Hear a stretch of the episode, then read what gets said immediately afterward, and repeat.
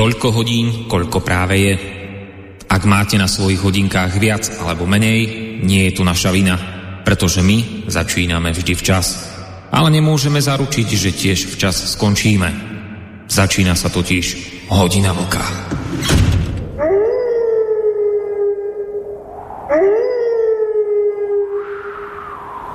Príjemný dobrý večer, alebo podvečer, skôr by sa v tejto chvíli hodilo.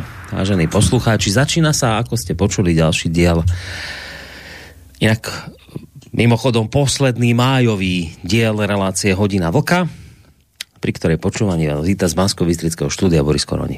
No, dopredu, ešte predtým, než čokoľvek ďalšie poviem, chcem vás celkom jasne a zretelne ubezpečiť, že k žiadnej avizovanej téme, v zmene avizovanej témy teda, hoci by sa tak z tohto môjho chystaného dnešného úvodu sa tak mohlo zdať, zase môžete mať pocit, že zase sme na poslednú chvíľu menili tému. No, nie, určite nie. Budeme sa dnes venovať určite téme, ktorú môj kolega Vlčko, ktorého samozrejme o malú chvíľku privítam, ktorú môj reláciový parťák avizoval na svojom portáli KOSA, ale žiada sa mi, a dokonca by som povedal, že až musím urobiť predsa len pred tou našou dnešnou témou takú, ako to nazvať, povedzme, že odbočku tematickú, tak asi by to bolo správne, takú tematickú odbočku, um, prečo vlastne robím. Nuž, uh, Možno mnohí už v tejto chvíli správne tušíte, že sa plánujem pristaviť e, pri jednej udalosti, ktorá sa práve v tento deň, ale presne pred 80 rokmi odohrala v Českom hlavnom meste v Prahe, konkrétne v meste, alebo teda v mestskej časti Libeň. Dvaja československí výsadkári, Jan Kubiš a Jozef Gabčík, tam vykonali v rámci akcie Antropoid úspešný atentát na rížského protektora Reinharda Heydricha. Všetci z vás, ktorí nás v tejto chvíli počúvate, túto odalosť veľmi dobre poznáte, či už z kníh, alebo povedzme, že, že z plátien, kín, alebo z obrazoviek, pretože boli o tejto udalosti natočené filmy. Viete veľmi dobre, ako napokon dopadol nielen samotný nacistický pohlavár, ale aj tí, ktorí atentát spáchali. A viete zároveň veľmi dobre aj to, aké besnenie táto udalosť následne v protektoráte Čechy a Morava spustila. Takže o tomto rečiť nebudem, lebo to ani nie je potrebné. Túto históriu všetci veľmi dobre poznáte. Ja by som rád vašu pozornosť upriamil dnes na niečo iné a konkrétne na samotného Heidricha. Totižto dnes, 80 rokov po, keď už takmer pomreli všetci tí, ktorí hrôzy druhej svetovej vojny zažili, 80 rokov po, kedy sme svedkami prepisovania histórie,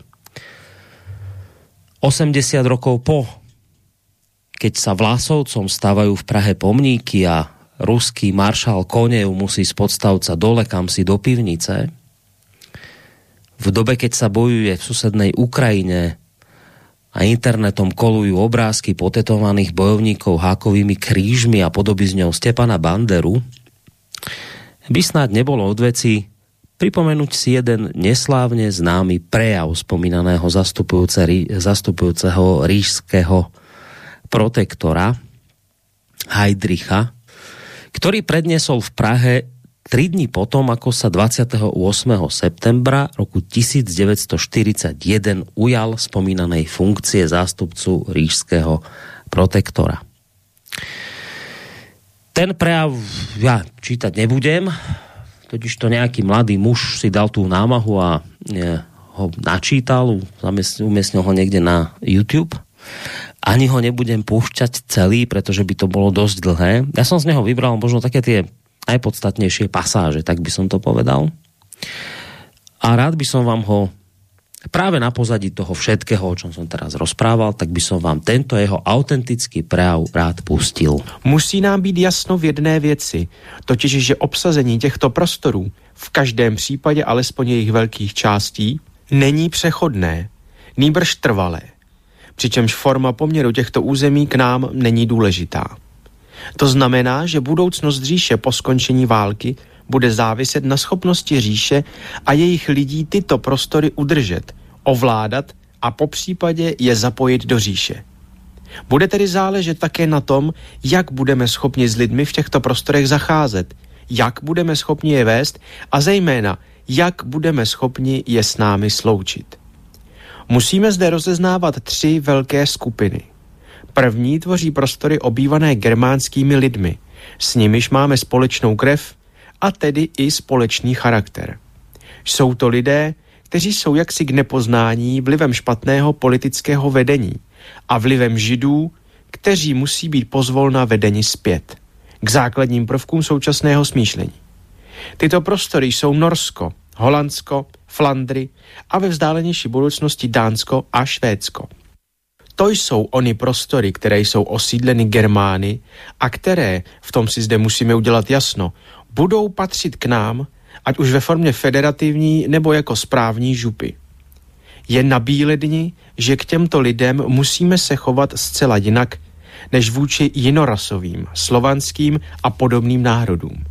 S Germánem se musí zacházet tvrdě, ale spravedlivě. Druhou skupinu tvoří východní prostory, které jsou z části osídleny Slovany. V těchto územích dobrota se pokládá za slabost. Slovan vlastně ani nechce, aby se s ním nakládalo jako s rovnoprávným. A je zvyklý na to, že vrchnost s ním příliš neobcuje. To jsou tedy prostory na východě, až po Ural, které si podržíme a do nichž zavedeme německou nadvládu. Pak přijde velkopolský prostor, který musíme postupně úplně poněmčit. Nyní, když vidíte celkový obraz, vám bude zcela jasné, že nesmíme nadlouho ponechat tento českomoravský prostor ve stavu, který by Čechy opravňoval nazývat jej prostorem českým. Každý zde žijící čelný Němec se musí pokládat za vůdcova politického vojáka. Musí jasně vidět hlavní úkoly, totiž zajištění tohoto prostoru a potírání každého náznaku české samostatnosti. Při jednání s jednotlivci si musí vždy být vědom, že Čech je Slovan a že Čech pokládá každou laskavost za slabost. První úkol je dán potřebami války. Tedy musí mít v tomto prostoru klid, aby dělník, český dělník, pracoval naplno pro německé vedení války. K tomu patří, že českému dělníkovi se musí dát nažrat, abych to řekl na plnou hubu, aby mohl konat svou práci. Přitom ale musíme dávat pozor, aby Čech nezneužil způsobem, jenže mu vlastní, našich nesnází k tomu, aby si získal osobní výhody a národní výsady. Tento první úkol předpokládá, že nejdříve ukážeme Čechům, kdo je zde pánem, aby si dobře uvědomil, že zde diktuje německý zájem a že říše je zde rozhodujícím činitelem.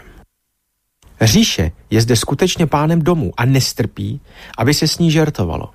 To znamená, že nesmí být ani jednoho Němce, který by něco Čechovi prominul, jak se to stává v říši v případě Židů. Nesmí být jediného Němce, který by řekl, že tento nebo onen Čech je slušný člověk. S tím jsme měli problém v říši při řešení židovské otázky. Musíme si podržet svůj základní postoj a vytvořit proti češstvu jednotnou frontu, neboť Čech si jinak najde zadní dvířka, kterými by rád proklouzl. Zda ten nebo onen Čech je slušný chlapík, budeme moct rozhodnout, až když se budeme zabývat dlouhodobým konečným řešením našeho úkolu zde, totiž otázkou poněmčení. A nyní, pánové, ještě několik myšlenek o konečném řešení, jež si prosím nechte také pro sebe. Pánové, konečné řešení musí zajistit. Za prvé, že tento prostor musí být jednou definitivně osídlen německým živlem. K definitivnímu poněmčení nehodlám říci, použijeme starých metod k poněmčení této české sebranky. Nýbrž docela věcně začneme tím, co se dá dělat zakukleně již dnes. K rozhodnutí, kdo se hodí k poněmčení, potřebují rasovou inventuru. Máme zde různé lidi. Někteří vykazují dobrou rasovou kvalitu a dobré smýšlení. S těmi to bude jednoduché. Můžeme je poněmčit. Ale na druhé straně jsou zde rasově podřadné živly, které navíc vykazují špatné smýšlení. Tyhle musím dostat ven. Na východě je hodně místa. Mezi těmi póly se nachází střední vrstva, kterou musím dokonale proskoumat. Jde o lidi rasově podřadné, ale s dobrým smýšlením. Pak lidé sice rasově přijatelní, ale se špatným smýšlením. S těmi prvními budeme asi muset naložit tak, že je nasadíme někde v říši nebo vůbec někde, ale přitom se postaráme o to, aby už neměli děti, neboť v tomto prostoru je nemíníme dál vyvíjet. Pak zbývá ona skupina ježi rasově přijatelná, ale myšlenkově nám nepřátelská. Ti jsou nejnebezpečnější, neboť jde o rasově zdravou vrstvu vůdců. Musíme si dobře promyslet, co s nimi. Můžeme se pokusit některé z nich přesílit do říše, do čistě německého prostředí, tam je poněmčit a převychovat. Když to nepůjde, musíme je postavit ke zdi.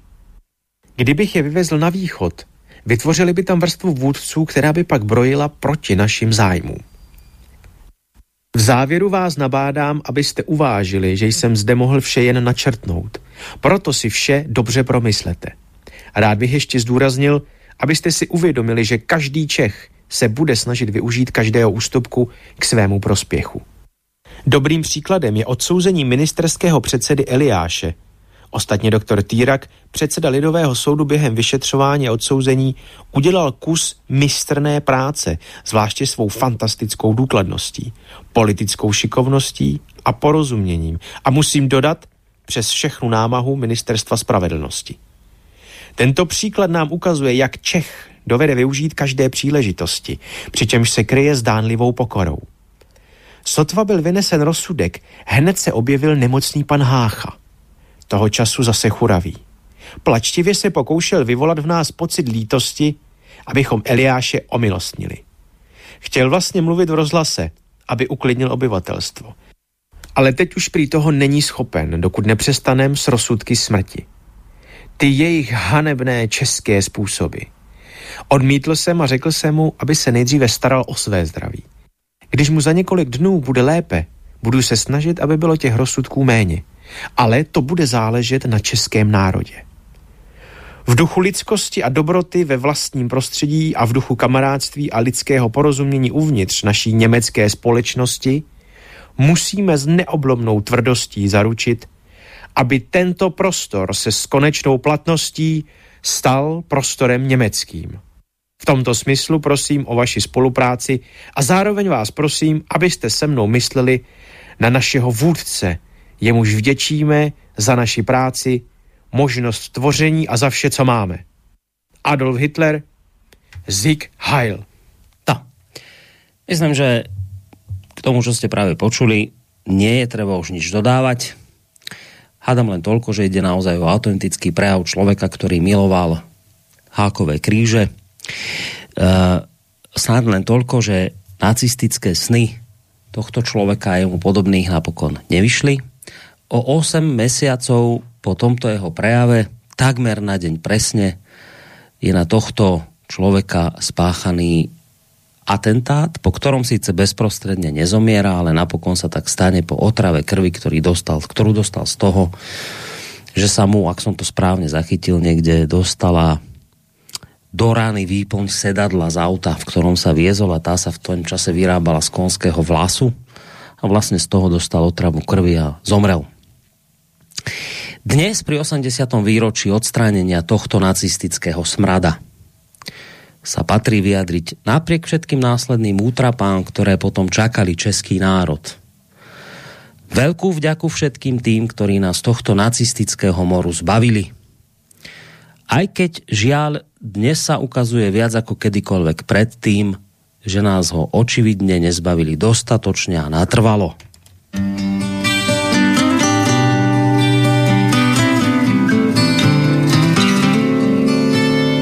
Zapnu vzpomínkovou frézu, romantiky battle dressu a najednou je mi 16 let. Když jsem byl do čundru jenek, dřív než zpíval hobby denně, když jsem našel celtovaný svět. Strašně jsem chtěl, než zestárnu, battle dress mít i usárnu, a pak jsem stál na nádraží i já. Zabalený saky paky, na sobě tu bundu kaky, s domovenkou Čekoslovakia. Silver A, Silver B, pak poslední dní pozdrav z paluby, šlapou bačkůrky strachu, i holínky záhuby. Právě sled, bílý květ, noc je klesům snáší, valčí švarca opálka.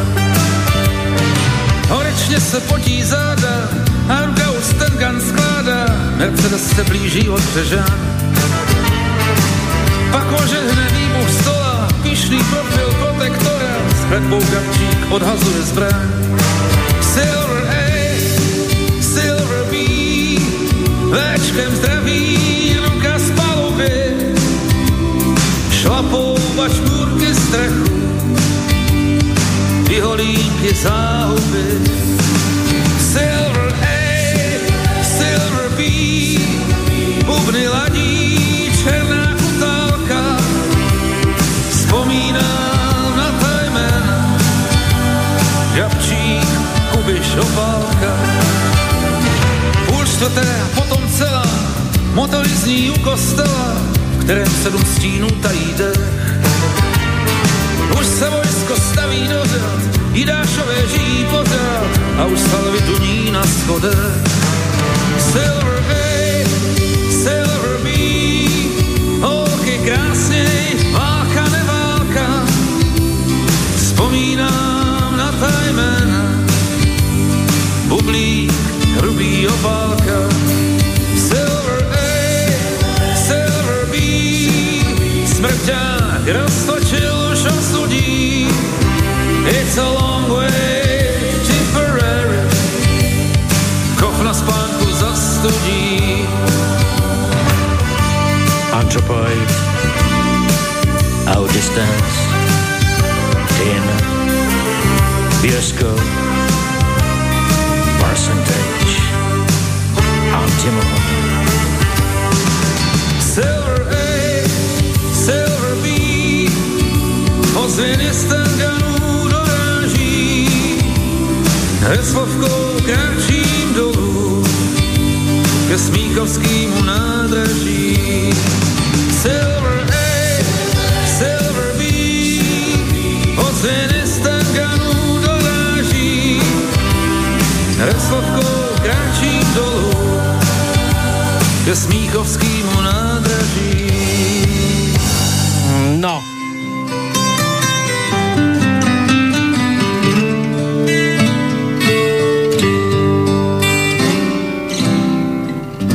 Napriek tomu všetkému, čo teraz znelo, platí, čo som povedal a síce, že tému nemeníme.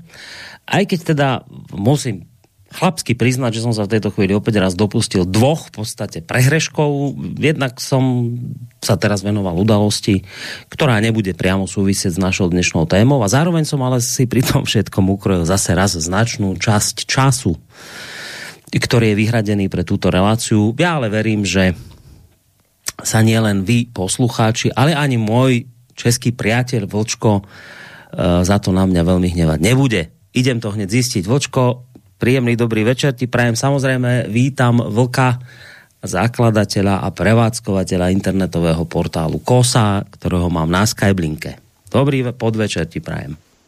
Dobrý večer do Bratislavy, tobě Borísku a především všem našim posluchačkám a posluchačům Slobodného vysílača ať už jsou na země kvůli kdekoliv. Já se na tebe rozhodně eh, zlobit nebudu. Já jsem rád, že si tohle dal na uh, samý začátek téhle relace a uh, z několika důvodů. Za prvně, já sám jsem to letos vzpomenul, byť je to kulatý výročí a nikoliv protože bych o tom nevěděl, ale protože jsem se bál e, něčeho, co se skutečně stalo, totiž je současná politická galérka tohle výročí e, si ukradne pro sebe a propagandisticky ho zneužije. A abych rekapituloval události, to se mi nechtělo, to, to probíhalo po všech možných kanálech. A jako mám psát e, o nich, v souvislosti s tím, že to ukradnou, že to zneužijou. Mm, jasné. Teď bych tě, tím eh, devalvoval nebo vůbec schodil celý to výročí. Eh, tam eh, v souvislosti s Heidrichádou zemřelo pět tisíc lidí. Pět, pět tisíc životů to stálo. Teď bych kvůli tomu znevážil památku nejenom těch parašutistů, ale především těch lidí, kteří jim pomáhali, těch, těch zelenků hajských a, a pěti, pěti tisíc dalších, kde byly vyvražděny celé rodiny. Jo, to, to, to prostě nejde, jakým právem si přisvojí Fialová, eh, Fiala nebo vaše Čaputová nebo Černochová u nás, Heger. Prostě celá tahle, tahle eh, tenhle spolek, jak to, že si je ukradnou pro sebe? Oni umírali pro ně? To, to jako, to jsou, to byli jejich vojáci.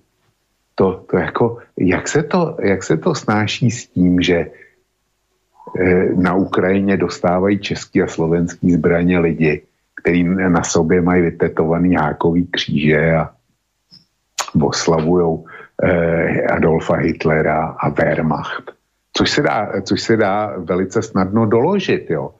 A e, jako my je, ty, jak tyhle věci chceš spojit? Já to, já to nedokážu, neumím se s tím vyrovnat a proto jsem to úplně pominul a žiju přítomností, protože co bylo, to bylo. Byl to samozřejmě e, e, jeden z velkých odbojových činů druhé světové války jako takový.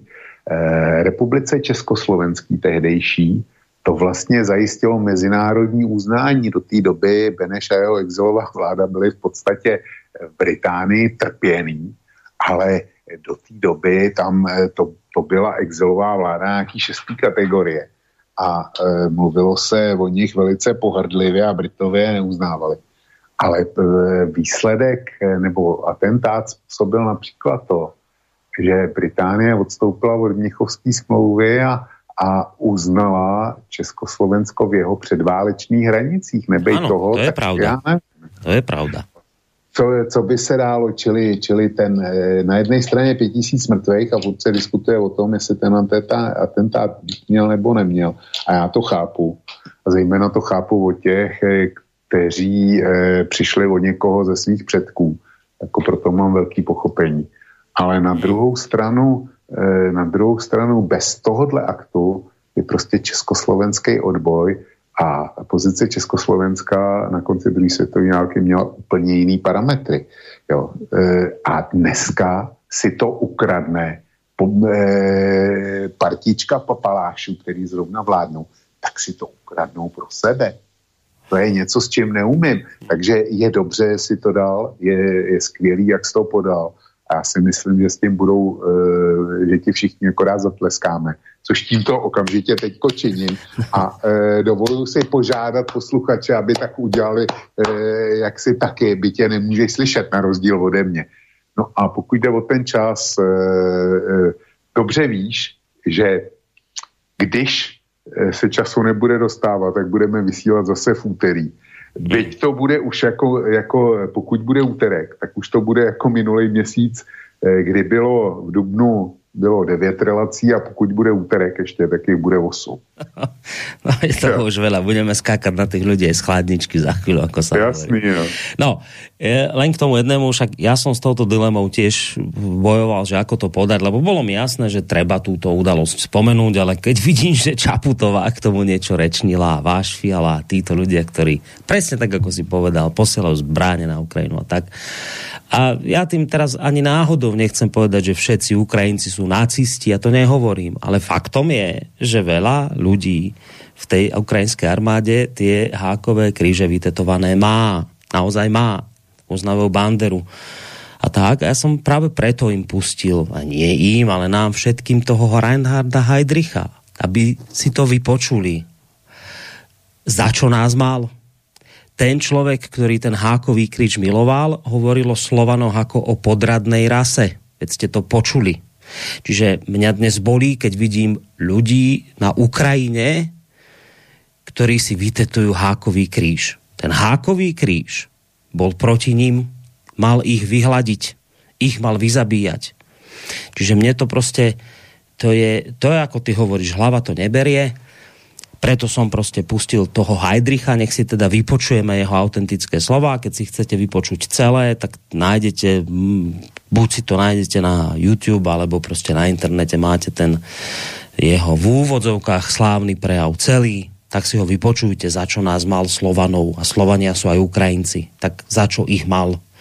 No, ale ideme od tejto témy preč, pretože máme, ako som povedal, inú tému na starosti dnes večera. Keďže som si ja trošku tak úvod tejto relácie, tú pol hodinku viac menej sprivatizoval, tak teraz urobím takú vec, že nechám ja teba, aby si nám tu tému vlastne priblížil, že o čom by sme sa dnes radi porozprávali a to aj preto, lebo ty si vlastne tejto téme naozaj venoval dosť široký priestor u seba e, na portáli KOSA, a ja keď som si tie tvoje články k tejto téme prečítal, tak viac menej by bolo jasné, že ide o tak naozaj dôležitú tému, ktorú by sme nemali v rámci relácie Hodina Vlka opomenúť, minúť, alebo na ňu nejakým spôsobom zabudnúť, prehliadnúť ju.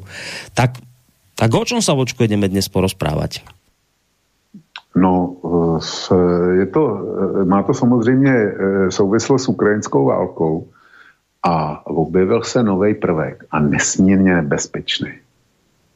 Já jsem například teďko na eh, webu, eh, na portálu Českého rozhlase, eh, rozhlasu a tady je titulek, to je kvůli tomu titulku. Boj o uvězněné ukrajinské obilí. Pokud se z blokovaných přístavů nedostane včas, hrozí hladomor. Jinde na seznamu jsem zaregistroval, to je jeden z mnoha, který, který jsou k dispozici. A já jsem například včera eh, zaregistroval jeden, který byl bombastický a našel jsem ho na seznamu, ale nebyl, nebyl seznamu a ten titulek zněl nejďábelštější Putinův, eh, Putinův trik z války Ukrajiny, nebo takhle nějak to bylo. Není to, není to přesná interpretace, ale jde o to spojený nejďábelštější Putinův, nebo Putinova, něco. Jo. Eh, v souvislosti eh, s tím ukrajinským mobilem. Zkrátka, eh, a dobře, najednou západní svět objevil, že Ukrajina má ve svých skladech, já nevím kolik, asi 22, údajně 22 milionů tun obilí, který by ráda vyvezla a nemůže, protože se, jsou blokovaný ukrajinský přístavy. A samozřejmě, že za to zodpovídá Rusko.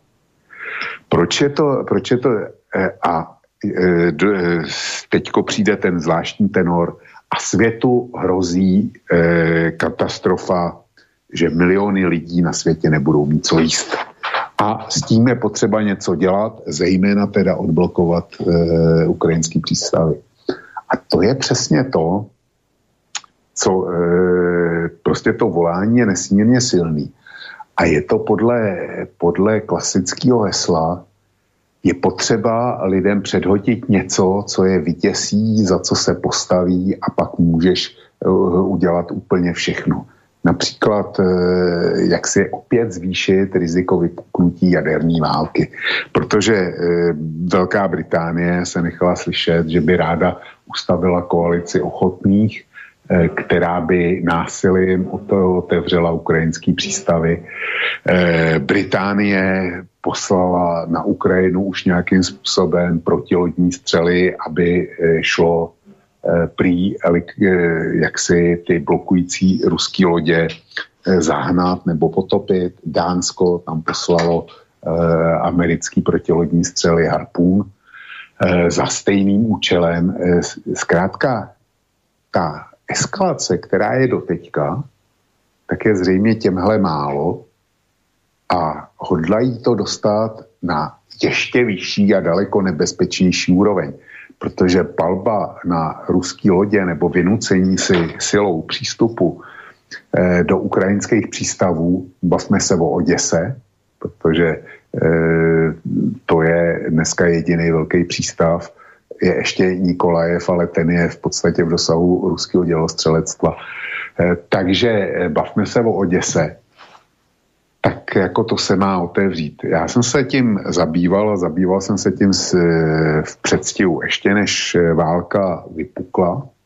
ukrajinská, tak když, když Biden hrozil Putinovi sankcema, tak jsem napsal celou sérii článků o tomhle a v tom jednom jsem konstatoval, že tohle je, tohle je jedna z věcí, které pokud budou uplatněny sankce, tak budou velice diskutabilní a tenkrát jsem nepředpokládal, že by zdaleka ty sankce ze západu dosáhly týhle úrovně, ale psal jsem tam, že ať si to dobře rozmyslí, že eh, bilance, potravinářská bilance světa je velmi křihká a že obě ty země a speciálně Rusko a uvalení na něj sankce by mohlo opravdu způsobit světový hladomor. No, ukázalo se, že bohužel jsem se zase trefil, ale všechno je jinak. E, to, e, to jako nám říkají, že Ukrajina chce vyvážet. A ty víš, že jsem napsal včera, že jsem pustil celkem čtyři, čtyři články, mm. úvodník k tomuto mm. tématu a tři další. A jeden jsem e, okopíroval ze seznamu, to bylo té, té, s tímhle narrativem, ten má zase titulek Lodě duchů jako předzvěst milionů mrtvých, Rusko musí uvolnit e, přístavy.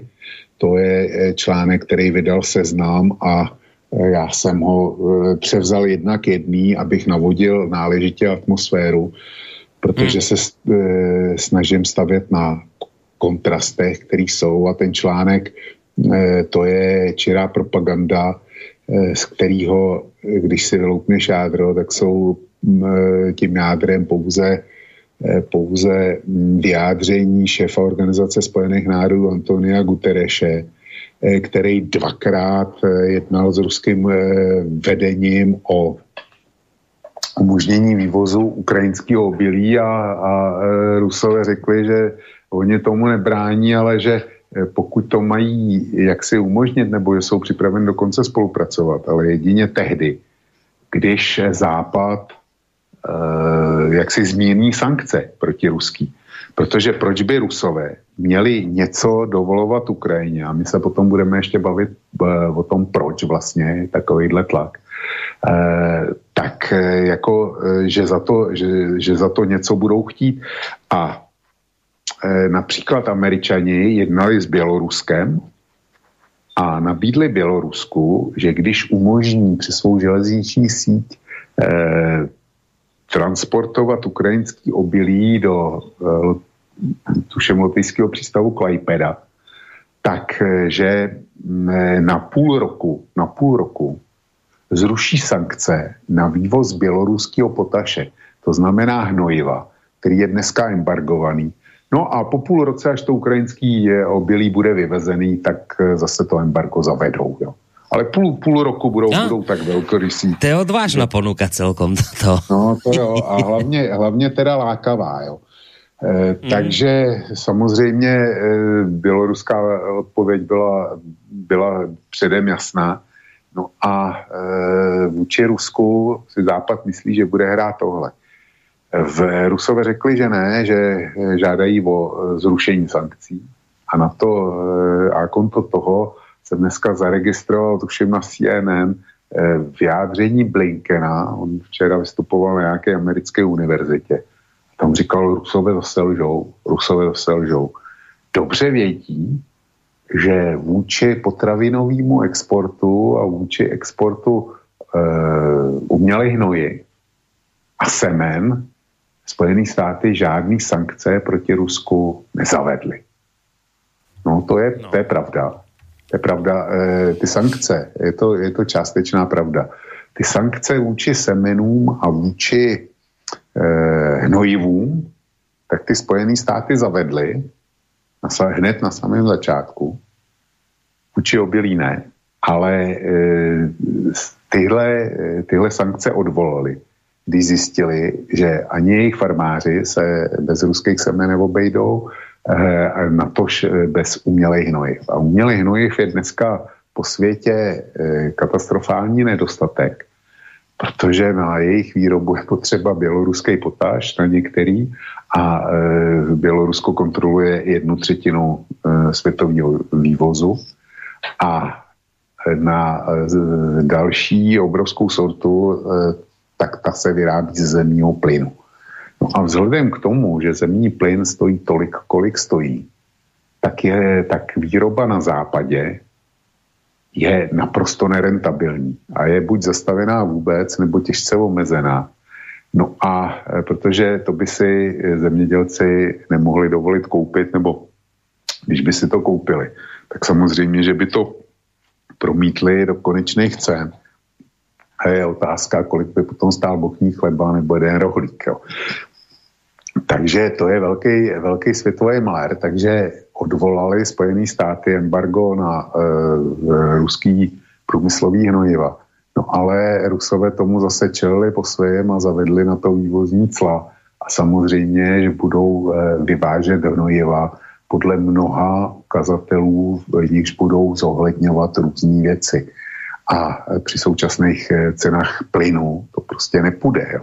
Takže je otázka, jak bude letošní úroda nějak dopadne, to je jasný. Počkej, tomu nerozumím, to mi dovysvetli. Čiže, čiže, čiže pravda je, že Spojené štáty neembargovali napokon e, dovoz týchto komodít z Ruska, ani z Bieloruska, ale čo sa potom vlastne stalo? Bieloruska, jo. Bieloruska, je z Bieloruska, čiže iba z Ruska nie, ale... No, ale, ale e, Rusové Samozřejmě, protože je obrovský deficit a obrovská poptávka na světovém trhu, protože oni jsou vlastně dneska jediný, kdo má levný plyn na světě, vedle nich ještě Čína, ale ta ho potřebuje eh, na výrobu průmyslového tepla, tak eh, oni jsou vlastně jediný, který to mají za levno, protože se ho sami produkují a e, budou ty hnojiva na světovém trhu prodávat podle přísných kritérií za prvně. Samozřejmě, že eh, orientační nebo hlavní roli v kalkulaci bude hrát světová cena, ale takzvaný přátelský země budou dostávat za úplně jiný cen. Nepřátelský země, pokud vůbec něco dostanou, tak e, budou platit světové ceny. To je bez debaty. Je tak, čiže vlastně teraz Rusko bude robiť rozdiely, komu dá za akú no, cenu. No, Čiže toto je, no. No a tu by niekto povedal teraz, že no, no a tu, no a čo, počkaj, že tu máte dôkaz toho, čo, čo teraz vlastne spravilo Rusko za odpornosť. Tak poprvé klame, že nemôžu vyvážať, že môžu, naozaj Západ zrušil sankcie, čiže môžu vyvážať, ale oni miesto toho, aby, aby to vyvážali a bojovali proti tomu hladomoru, ktorý teraz hrozí, tak oni idú robiť takúto diabolskú politiku, že ten, ten kto ich počúva, kto sa ich bojí, tak tomu idú dávať za dobré ceny a ten, kto sa im postavil, lebo bráni hodnoty, tak toho idú trestať vysokými cenami. A je im jedno, je im jedno, či bude niekto hľadovať alebo nebude hľadovať, že to je strach, to je diabolské. No to je, no však teraz ste to počuli, to je to diabolské pučinovské riešenie. No? No, tak eh, to je demagogie tohle, protože Rusko je podrobováno sankcím, eh, naprosto bezprecedentním sankcím. Takový, eh, takový embargo, jako bylo, jaký mu je podrobený Rusko, tak tomu nebyl zatím v historii podroben žádný stát, v moderní historii žádný stát na světě. Jo. Kdy jsou mu sebraný státní rezervy, kdy je odebírán majetek jeho občanů, jenom proto, že jsou rusové, nebo že, si, e, že mají nějaký kontakt e, s prezidentem své vlastní země, no, tak to stačí proto, aby, aby byl zabaven majetek těchto e, ruských občanů, což je normální krádež. Jo. Do Ruska je zákaz, je zákaz vývozu všeho možného a nikdo, nikoho nezajímá, jestli budou trpět ruský občani léky, ty se tam snad dováží, ale jsou, jsou jiné věci, které eh, jsou nezbytně potřebné, třeba medicínská technika a tak dále, a tak dále. Na tu embargo, tak eh, to nikoho nezajímá, tohle na západě. A proč by Rusko mělo zajímat, jak vypadá situace se světovým trhem potravin? Ono je velkým vývozcem, ne, Rusko neřeklo, my nebudeme dodávat, eh, dodávat obilí. Rusko říká, my budeme dodávat obilí dál a budou ho prodávat, eh, budou ho prodávat eh, zemím, které jsou ohrožený hladomorem, ale není sebe menší důvod pro to, aby eh, jak si řešili za Američany jejich vlastní problémy. Eh, Borisku, ono je potřeba si, eh, si říct, proč eh, obilí, ruský obilí a ruský potravinový vývoz není pod americkým embargem. No, ale skôr ako si, dobre, však ideme na to, len ešte jednu vec, že niekto by ti na toto povedal, že dobre, však v poriadku, nech si Rusi robia, čo chcú. Nech si vymýšľajú akékoľvek veci, nech dajú kamarátom a nepriateľom nedajú, ale nech neblokujú ukrajinské prístavy. Alebo mm. o toto ide, že dobre, my sa nebudeme nakoniec starať do Rusov, však nech tí, tí robia svoju politiku. Ale odporné je to, že Rus prišiel, zablokoval prístav a nedovolí vyviesť obilie do krajín, kde ľudia hladujú. Toto je problém. Čiže my sa nebavíme o Rusku a jeho politike, ale bavíme sa o tom, že ten Rus urobil ešte takú hnusotu, že zablokoval ukrajinské prístavy a z tých nemôže ísť obilie. A toto, s týmto my máme problém. No, tak já tě e, přečtu e, to, co vyšlo, e, nebo kousek z toho, co vyšlo 6. čtvrtý 2022 eh, v české mutaci deníku N. Jo? Tak jako eh, u vás je deník N a my máme u nás eh, v Česku jeho odnož, protože musíme přebírat ty dobré věci z zahraničí přece. A já tě, to jsou jenom dvě věty, protože on ten článek je placený a já jsem se dostal jenom na Perex. A v tom Perexu se píše, je to ze 6. Ze 6. apríla, dodávám. Eskalace konfliktu na Ukrajině už vedla k uzavření černomorských přístavů a k rozhodnutí Ukrajiny zastavit vývoz klíčových potravin, jako jsou pšenice nebo slunečnicový olej, aby zajistila domácí zásobování. Nejistota panuje také kolem budoucnosti ruského a běloruského vývozu potravin a hnojiv vzhledem k možným důsledkům hospodářských sankcí uvolených na tyto země. Takže jak vidíš, tam, tam byly e, ten, tyhle asi tři věty, říkají za A, že byly uvaleny sankce na Bělorusko, na hnojiva a tenkrát se zvažovaly potraviny, ale především to říká, že Zelenský vydal dekret, kterým zastavil vývoz klíčových potravin, jako jsou pšenice a, e, nebo slunečnicový olej. A vedle toho došlo k uzavření černomorských přístavů. Proč došlo k uzavření černomorských přístavů? No protože Ukrajina, a byly, byly tam rozmístěny miny, Ukrajina a Západ dneska tvrdí, že to jsou ruský námořní miny, což e, doložitelně není pravda, protože sami Ukrajinci Eh, na svých kanálech ukazovali dodávky, eh, kde ty miny byly, ty námořní, jaké rozvážely. To je jedna věc.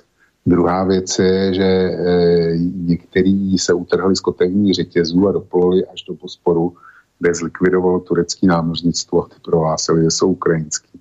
A jednu zlikvidovali Rumuni a tam byla evidentně taky ukrajinská. Jo. Takže, takže došlo k zaminování přístavu. Rusové to určitě neudělali.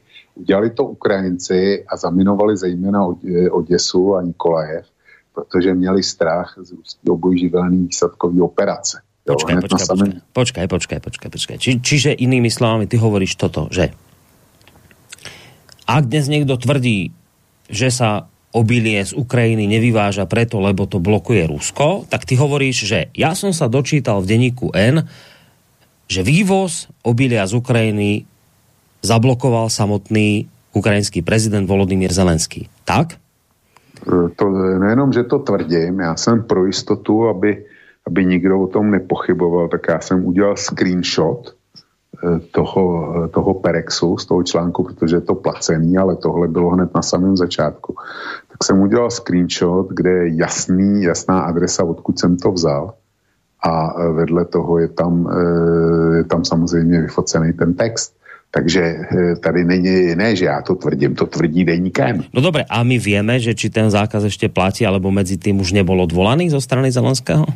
Ale to nevím a pravděpodobně už asi odvolaný byl. Pravděpodobně už asi odvolaný byl, nicméně na samém začátku to zakázala Ukrajina tohle. tak co, co jako... No dobré, no tak na začiatku... O čem se chtějí no počkaj, no na začiatku zakázala, ale potom to znova povolila a teraz už by chcela vyvážať a pomáhať v boji s hladom a nemôže, lebo, lebo Rusi to blokujú.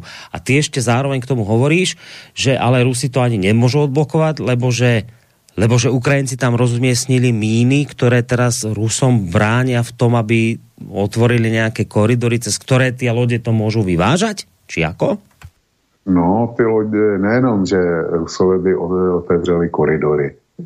Rus, Rusové podle mých informací nejméně každou hodinu vysílají na mezinárodních námořních frekvencích eh, hlášení o tom s přesnýma koordinátama, kde je otevřený námořní koridor široký 3 míle eh, do, směrem do Oděsy. A pokud tam někdo chce plout, tak jako tam plout eh, může, je to na jeho vlastní riziko, ale on tam ku podivu nikdo plout nechce, protože eh, se hovoří o tom, že Ukrajinci rozmístili 200 až 500 námořních min. Tak eh, v Ukrajinci ještě taky k tomu přidávají k dobrýmu, že v ukrajinských přístavech je zablokováno asi 70 lodí, který by rádi odváželi obilí. No jenom, že Rusové říkali, my je ty právě otevřeli ty koridory kvůli tomuhle, aby ty lodi z ukrajinských přístavů mohly volně odplout. A říkají, my těm, který vyplujou z přístavů, tak nebudeme bránit vůbec ničem.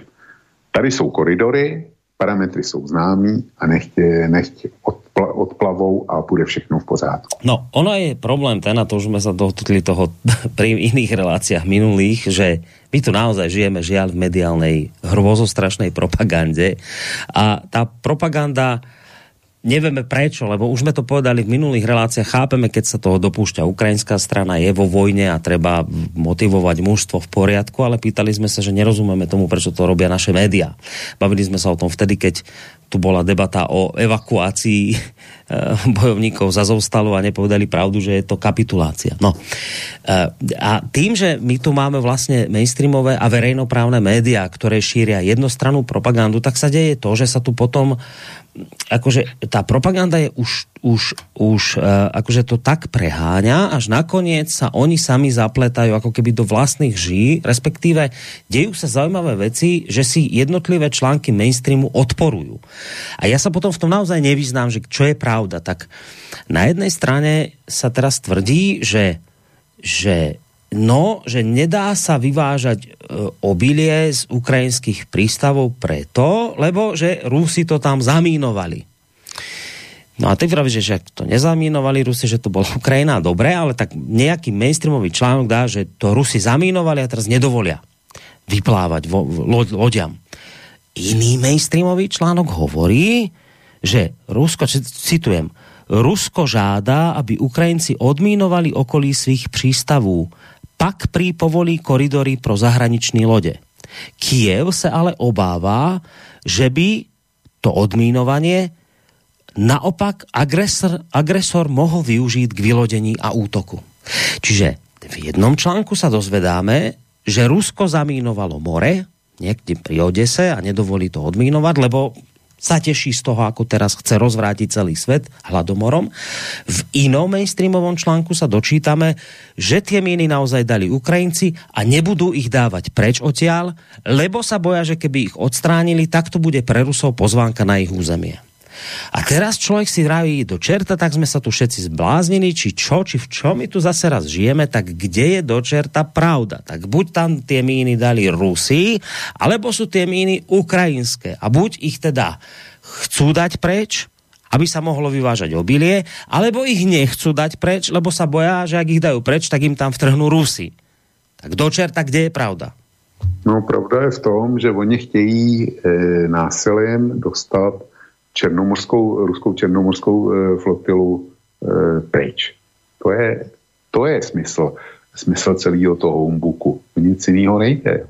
No dobre, vieš, ale my sa musíme dozvedieť na úvod, by mal niekto povedať pravdu, lebo znova, my nie sme vo vojnovom stave, my tu nemusíme žiť pod vojnovou propagandou. Hrozné povedať, žijú v tom Ukrajinci, lebo tí tam majú vojnu. Dobre, je to hrozné, ale je to tak. Ale my nie sme vo vojnovom stave, nám by tie médiá mohli povedať pravdu.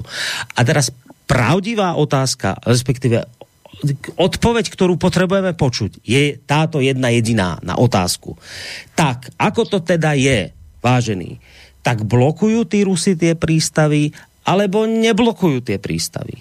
A ak ich neblokujú, sú tam ukrajinské míny, alebo tam nie sú ukrajinské míny. Ale teraz akože nevie sa z toho vyznať nikto, lebo na jednej strane, a teraz to bude kritika aj smerom k Rusku, na jednej strane Rusko hovorí, my nič neblokujeme, my dovolíme, však tuto je článok, kde sa píše, že ruský prezident hovorí, že, mo, že uh, počkaj, kde to mám, že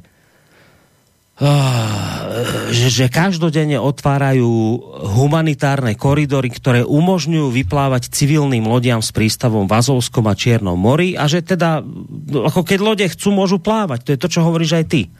Ale zároveň Ruska hovorí, že ale toto všetko podľa Kremla obmedzuje ukrajinská strana. Na druhej strane, na druhej strane, sám Putin, ruský prezident, hovorí, že Moskva je pripravená výrazne prispieť k odvráteniu hroziacej potravinovej krízy, ak Západ odvolá sankcie uvalené na Rusko. Tak mi to nesedí.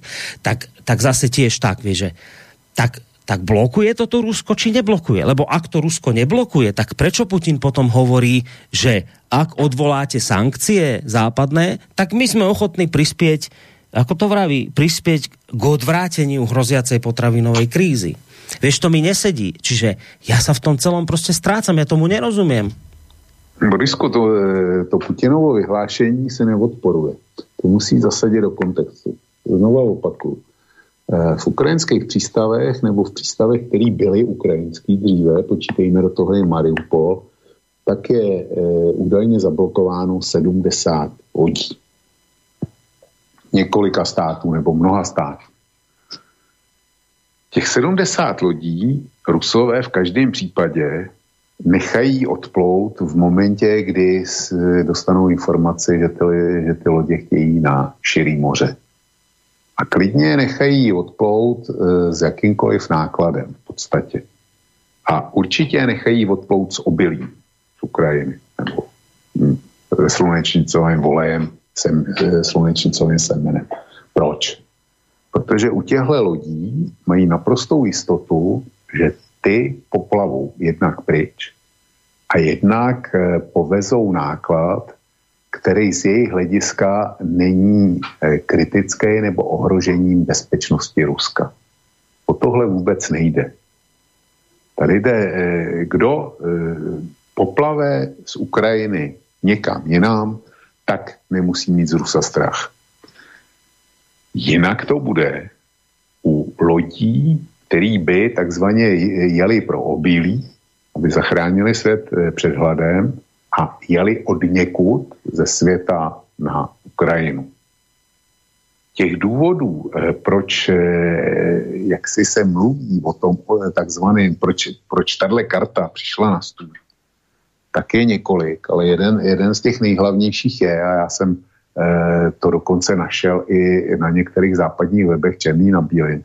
Řekli, že současný koridory, kudy se dostávají západní zbraně, eh, zejména po tom, co Rusové začali útočit na systém ukrajinských železnic a bombardovali některé důležité silniční mosty, jako například u Oděsy, takže eh, že je naprosto kapacitně nedostatečné a že zejména pro transport těžkých zbraní je potřeba, aby eh, byly dopravovaný po moři.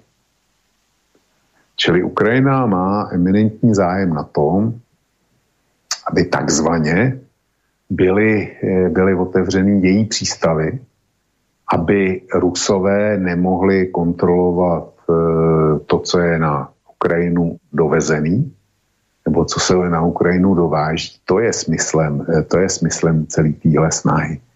Eh, nikoliv, eh, nikoliv vývoz obilí.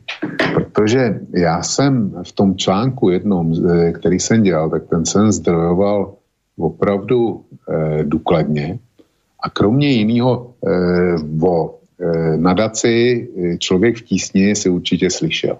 Český mhm, nadaci. Mm-hmm, jasné. Vede, vede ji Šimon Pánek a jsou to to, ty prostě jezdí po, po světě různě a zachraňují lidi od žízně, od hladu a podobně, jako nají ušlechtilý dílo a dostávají dneska už jejich rozpočet je v řádu hodně miliard a samozřejmě jsou podporovaný Sorosem a dalšíma podobnýma dobrodějema.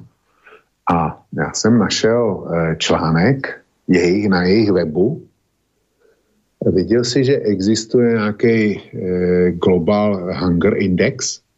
Ne. Prostě globální index hladu. Já do té doby taky ne. No a e, našel jsem článek, který má nadpis. Do roku 2030 hlad ve světě nezmizí, říká studie Global Hunger Index. Jo? A e, tam se, já jsem z něho vytáhl jenom jednu jedinou větu, který se píše, Chronickým hladem trpí okolo 690 milionů lidí na celém světě a 135 milionů se právě teď ocitá v akutní nutriční krizi. Proč jsem to vydal? Protože tenhle článek vyšel v roce 2020. Jo?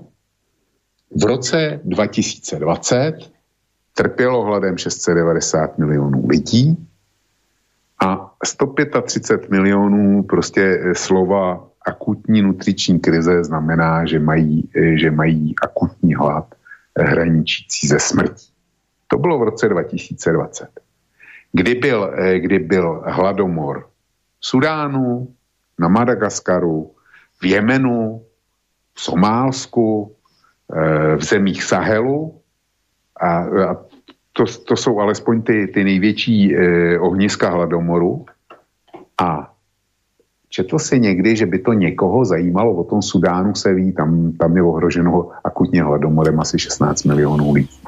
Stabilně. V důsledku války, kterou tam vede Saudská Arábie eh, s podporou amerických zbraní. Tak jako to funguje naprosto dokonale. To vyšlo na člověku v tísni, čili to není žádný sputnik nebo uh, nějaký ruský médium, to je jedině správný Šimon Pánek a jeho děvčata, chlapci, který, který páchají dobro po celé země kouli. Takže tohle bylo v roce 2020. Já chápu, že eh, hlad je hrozná věc a nechtěl bych to zažít. A gratuluju si, že jsem se narodil, eh, narodil tehdy, kdy jsem se narodil, že my jsme, já už jsem to říkal, eh, moje generace byla první, která nezažila eh, jaksi v celém průřezu, jaksi v celém svém průřezu, která nezažila hlad. A doufám, že, že mi to do smrti vydrží. Tohle.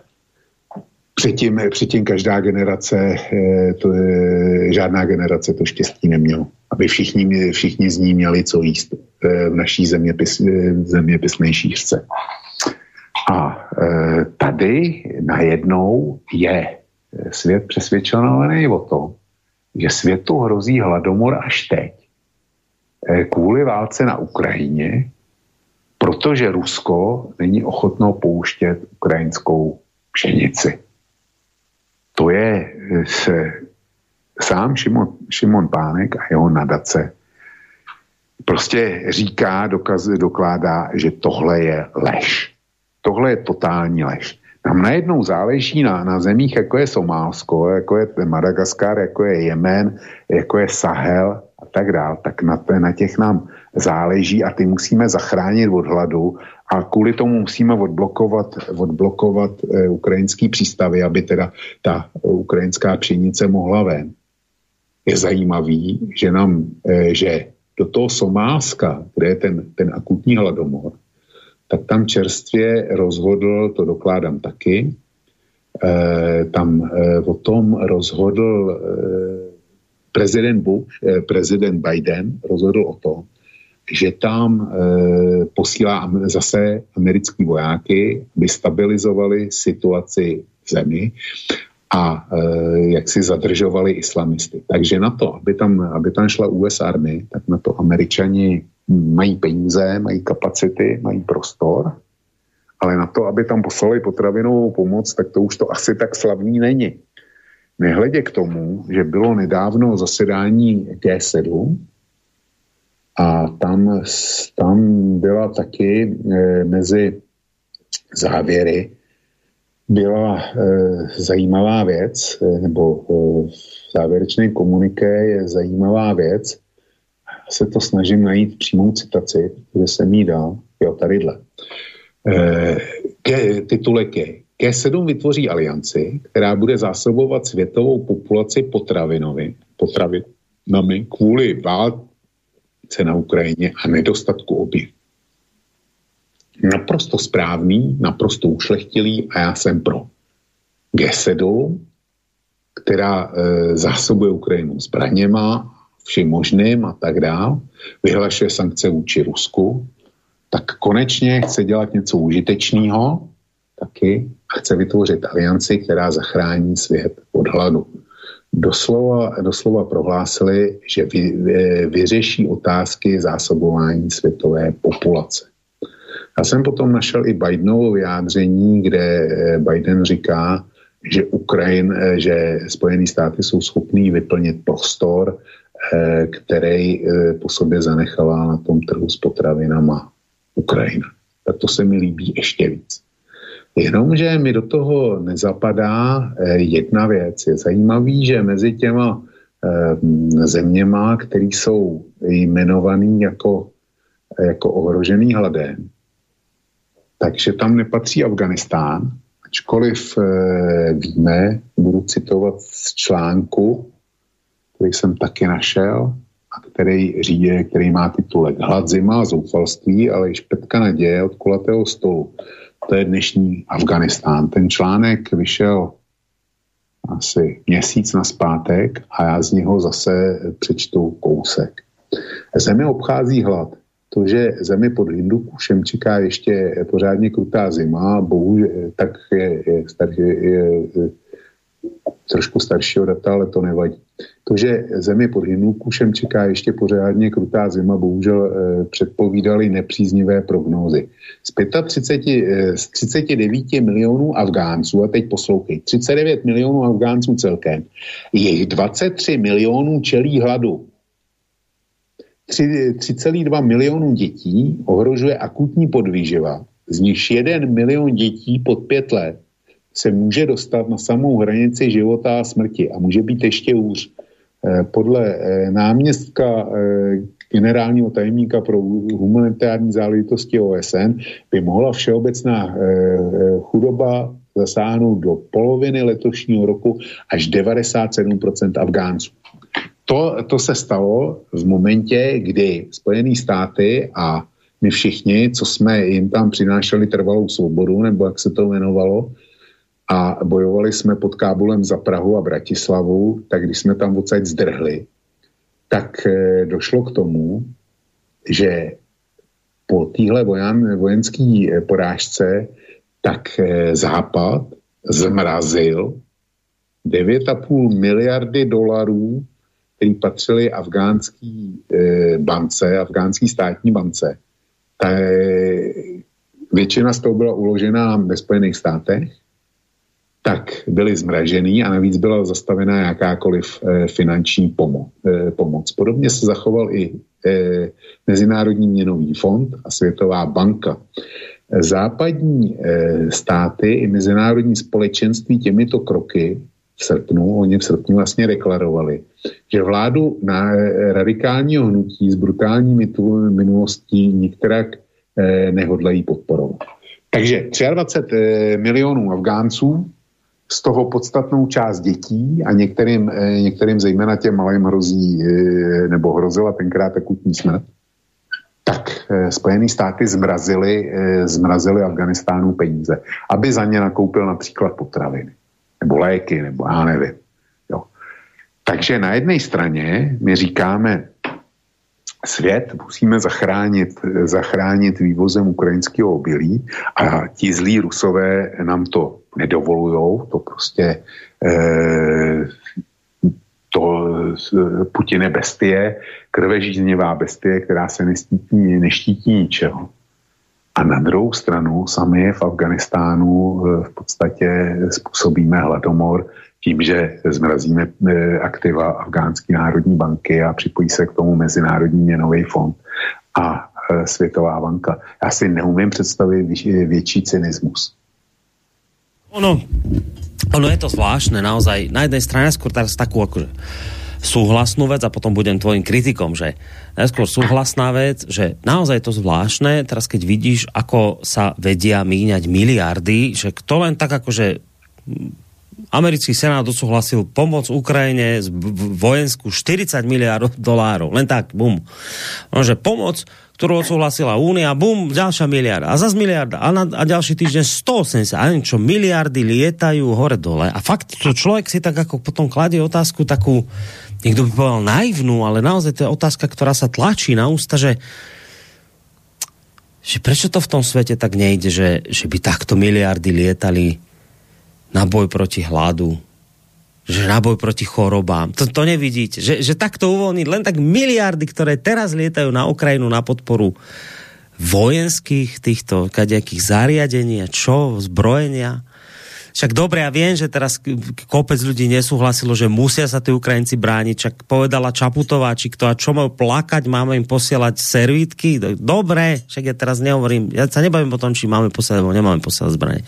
Ja hovorím o tom, že že fakt takúto pomoc, potravinovú, alebo, alebo teda, že v liekoch a čo, že to nevidíte. Že keď bol COVID, tak my sme sa tu ako nejako popasovali s tými e, vakcínami, niekto ako Izrael lepšie, my horšie, ale že Afrika vôbec nedostala. A teraz bez ohľadu na to, čo si o tých vakcínách myslíme, ale naozaj, že, že keď to tak sleduješ, ako tie miliardy vedia tiec bez problémov, keď ide o vojnu. Ale ako nevedia ísť, keď to ide o, o jedlo, o lieky, že to je také, že to človeku vrta v hlave. To také zvláštne. No ale teraz to kritické, že teraz budem tvoj kritik, sa oblečím sa do toho obleku diabloho advokáta tak, že no dobre, však vy tu vravíte o tom, že vždy bol, vravíš o tom, že bol vždy hlad a to západ nezaujímal. No dobre, však vždy bol hlad, veď my nehovoríme, že nebude hlad ale my hovoríme o tom, že teraz tým, čo spravilo Rusko, tak tú situáciu katastrofálne zhoršilo na celom svete. Teraz doteraz bol hlad, doteraz ľudia hladovali nejako, nejaký, mrzí nás to, nedalo sa dobre, no ale teraz to bude, teraz to bude, že katastrofálne. To bude akože násobne horšie že toto nám vadí. My sa tu nehráme na spasiteľov, že tu zachránime celý svet. My kritizujeme to, že po zbytočnej vojne na Ukrajine teraz bude ten hlad násobne horší. A druhá vec, keď naznačuješ, že že však Rusi to tam nechcú odblokovať, lebo sa boja, že by im tam e, loďami nosili zbranie, e, ktorými, ktorými potom bojovali proti ním. No však teraz povie kritik, že no dobre, však tak tí Rusi tie, to tam kontrolujú, tak každú loď môžu prekontrolovať a keď bude prázdna bez zbraní, no tak ju pustia do tej Odesy alebo kde, nech tam naloží to obilie alebo niečo a odpláva preč. Však aký je to problém? Však nič iné nechceme, len aby Rusi nebránili vo vývoze obilia. A ak majú problém, že im, že, že e, keby sme to akože odblokovali a lode budú chodiť hore-dole a oni by sa báli, že budú nosiť zbraním, tak nech si tie lode kontrolujú. Veď o to nám ide. My nechceme nič, len aby dovolili Ukrajine vyvážať. No. Hmm. Tak já myslím, že než, eh, bude, než někdo bude požadovat eh, po Rusech, aby něco dovolili nebo nedovolili, tak by měl především sám odblokovat zmražený afgánský konta, protože ten hlad v tom Afganistánu trvá i nadále. Nevím, kolik lidí umřelo, ale fakt je, že podle toho článku, eh, který není opět ze Sputniku nebo, nebo z Moskevské pravdy, tak 23 eh, lidí bylo na zimu, 23 eh, milionů lidí bylo na zimu ohroženo hladem. Já to, já to eh, uvedu do souladu s, ukra- s ukrajinským obyvatelstvem. My říkáme, že Ukrajině hrozí nedozírné důsledky, kdyby Rusko porazilo a stalo by se tam kdo ví co. A Ukrajinců bylo před začátkem války 40 milionů. 6 milionů, ono jich je teda uh, víc, uh, už víc venku, asi 6,5 skoro, tak 6 milionů Ukrajinců odešlo. To znamená, že tam zbylo 34 milionů. A já teďko, jako ty si ďáblův advokát, tak já budu ďáblův cynik. Ďáblův cynik znamená, že budu říkat věci, za, který, za kterýma nestojím. Mrzí mě, že musím říkat, ale uvedu je, protože e, abych to dostal do e, souladu s číslama.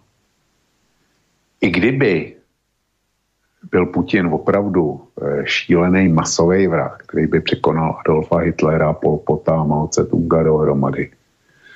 Dobil celou Ukrajinu a vydal svým vojákům rozkaz, že každý ukrajinský občana zastřelí. Tak bychom se dostali k číslu 34 milionů mrtvých. A byl by to děsivý, naprosto šílený, děsivý zločin, který je neobhajitelný, neomluvitelný, a já se stydím za tuhle úvahu. Ale v tom článku, z kterého jsem citoval, tak z 39 milionů Afgánců bylo 23 milionů ohroženo hladem. Jenom proto, že Spojené státy e, zmrazily aktiva, e, který patří afgánskému státu. Prostě se tak rozhodli, tak je, tak je zmrazili. A vystavili 23 milionů lidí hladu. A nikdo do dneška, ani pes potom neštěk a všichni, všichni dělají, že to je dobře. 690 milionů lidí, vrátím se opět k tomu, eh, k tomu, co jsem našel na webu Člověka v přísní. V roce 2020 bylo ohroženo 690 milionů lidí hladem. A z toho 135 milionů Eh, tam v podstatě hrozil hladomor, nebo byli vystavený hladomoru. Kde jsou ty, eh, kde jsou ti, kteří dneska volají potom, eh, aby Rusko něco udělalo nebo neudělalo, nebo něčeho se zdrželo. Kde jsou ti v těchto případech? Kde jsou ohledně Afganistánu, kde jsou ohledně, kde byly v roce 2020, ohledně těch toho Hunger Indexu. Já jsem nikoho takového nezaregistroval, to je až teďko. A teďko k tomu prohledání těch lodí. Já jsem e, mluvil o tom, že Velká Británie, Litva a především Ukrajina trvá na tom, aby byly otevřeny ty námořní koridory.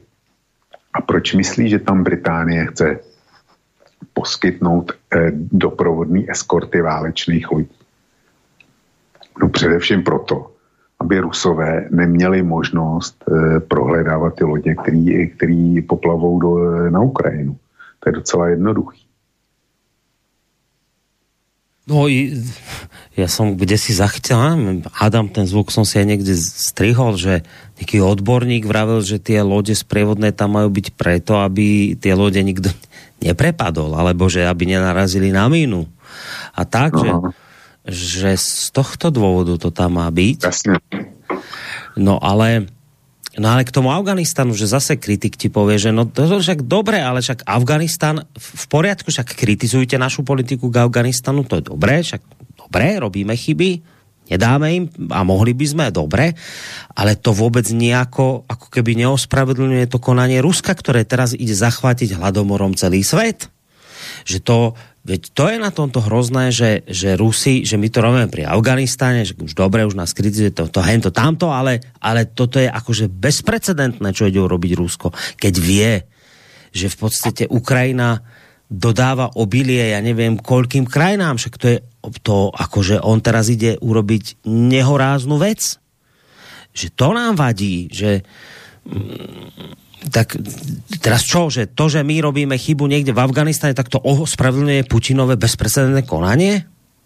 Ne, já jsem říkal něco jiného. Já jsem říkal, že ti, kteří ukazují na Rusko, nejdřív v prvním kole musí dát sami dobrý příklad a musí uvolnit ty zmrazený afgánský státní peníze aby si Afganistán za to mohl nakoupit potraviny a léky. No oni asi to si... nemôžu uvolniť, lebo sa boja, že by Taliban to zneužil na zbrojenie ty peniaze, ne? On jako nemá dost, eh, dost americký zbroje, která tam zůstala. To... Já, eh, já jsem viděl teda, já jsem viděl snímky a ty jsi viděl taky, když jsme se o tom bavili. Je, oni dneska mají, mají výzbroje, že nevědí, co sní. Jako eh, ty mají vojenského materiálu dostat dost. Eh, inak, inak keď, a to bola asi naozaj, ale to asi bola naozaj evakuácia. to bola tá skutočná evakuácia, že keď sa Američania evakuovali z, z Afganistanu, tak tam toho ale že fakt veľa nechali vojenského. Kdy tam nechali dokonce i vrtulníky, jo. Všetko tam ostalo. Lebo to bola naozaj sná evakuácia, že odchádzali do bezpečia a, a všetko tam ostalo. Vrtulníky, hamre a čo, všetko im tam nechali tým, tým Afgáncom. Tak e, oni asi tej technike vojenské budú mať dosť, no, to je pravda.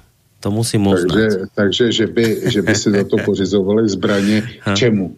Tam občanská válka už není, nebo válka proti Američanům a jejich spojencům už není, tak momentálně nemají, nemají ani s kým válčit. Jo. Ani e, jako není proti komu by ty, ty zbraně použili.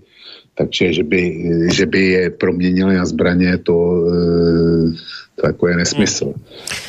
No, čiže ty vravíš, že tebe z toho prostě leze zase raz také, taký dvojaký meter, respektíve pokrytectvo západu, kde, ktoré, ktorý, inými slovami hovoríš toto, že ktorý tak veľmi ho trápi hlad vo svete a teraz chce tak všetko robiť na tomto svete preto, aby Rusko odblokovalo, lebo ľudia hladujú.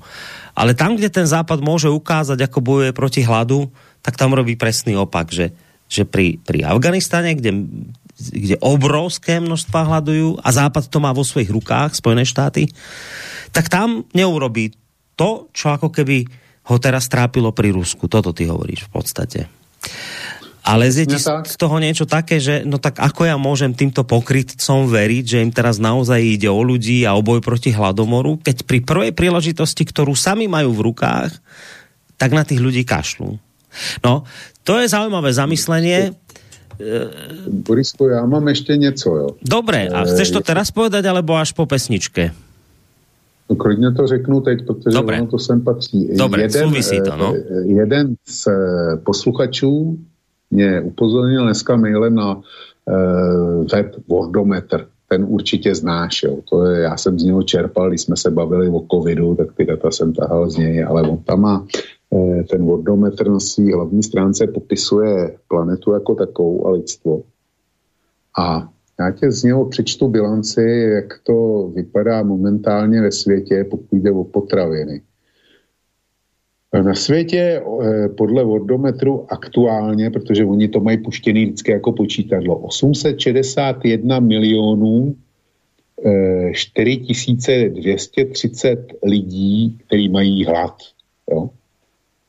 Eh, teďko eh, dneska, dneska podle vodometru eh, právě zemřelo 27 852 lidí na hlady.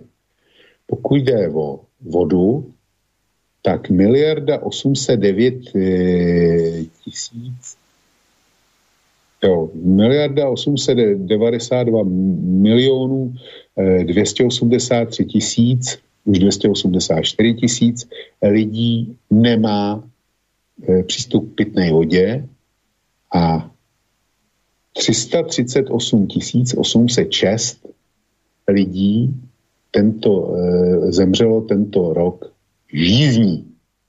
To jsou šílený čísla, veď? E, nechme teďko, proč jsem, proč jsem četl tu vodu. Ještě nikdo nepřišel s tím, že Rusko může i za to, že ve světě je nedostatek pitné vody a že lidi nemají přístup k pitné vodě. Tím ještě zatím nikdo nepřišel.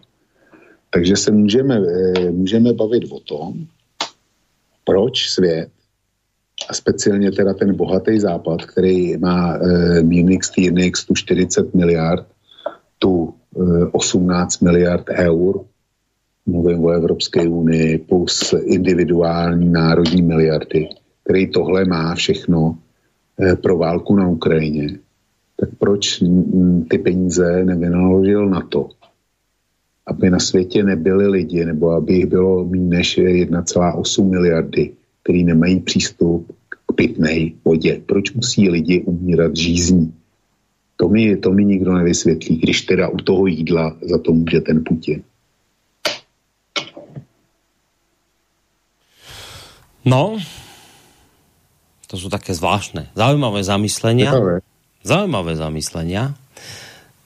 Porozmýšľame nad nimi, podumáme aj nad týmto, že prečo musia ľudia byť smední, keď máme také miliardy a prečo napríklad musia byť hladní, keď máme také miliardy na rozdávanie. Čak 40 miliard dolárov, ktoré posledne poslali, či čo, Američania, a okrem tých iných zase stoviek miliard, či koľko ich bolo, ktorí šli predtým, že, no, že č, koľko ľudí by sa mohlo najesť, napiť, sú také zvláštne otázky, ktoré nejak tak nechám teraz plávať voľne, lebo si ideme hudobne trošku oddychnúť, už hovoríme dlhšie ako hodinku, ešte potom máme poslednú pol hodinku pred sebou, uvidíme, či sa pustíme do mailov, alebo ešte niečo dáme k téme.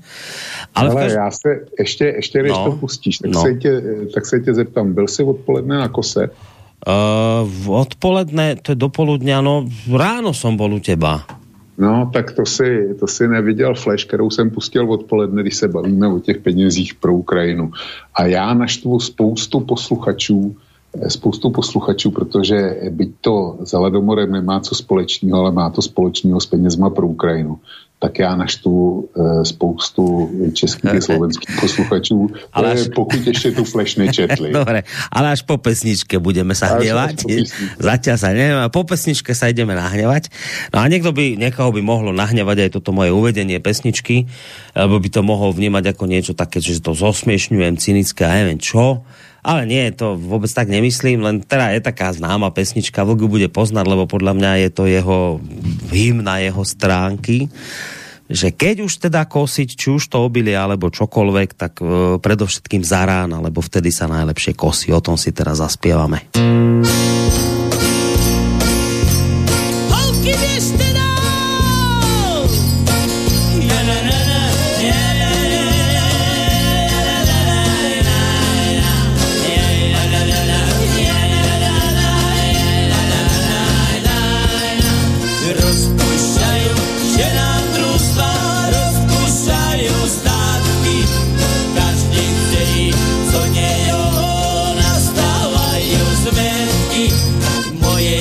większość się zasiusza i ma jedna krawka.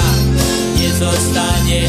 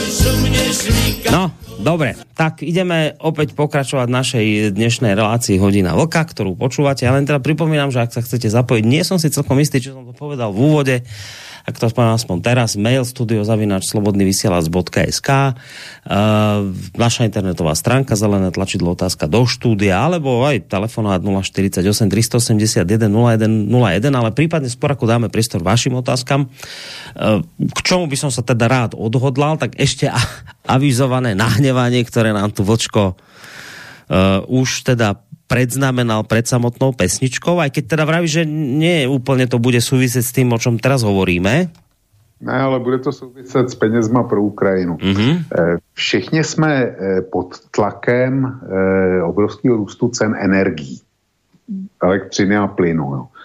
A e, až nám skončí fixace, tak nás čekají opravdu krušní časy. Som inak čítal, teď... prepáčte, do toho skočím, že Čes e, dnes avizovala vaša nejaká firma, ktorá tam plyn dodáva, či čo, že o 80% ide zvýšiť ceny plynu.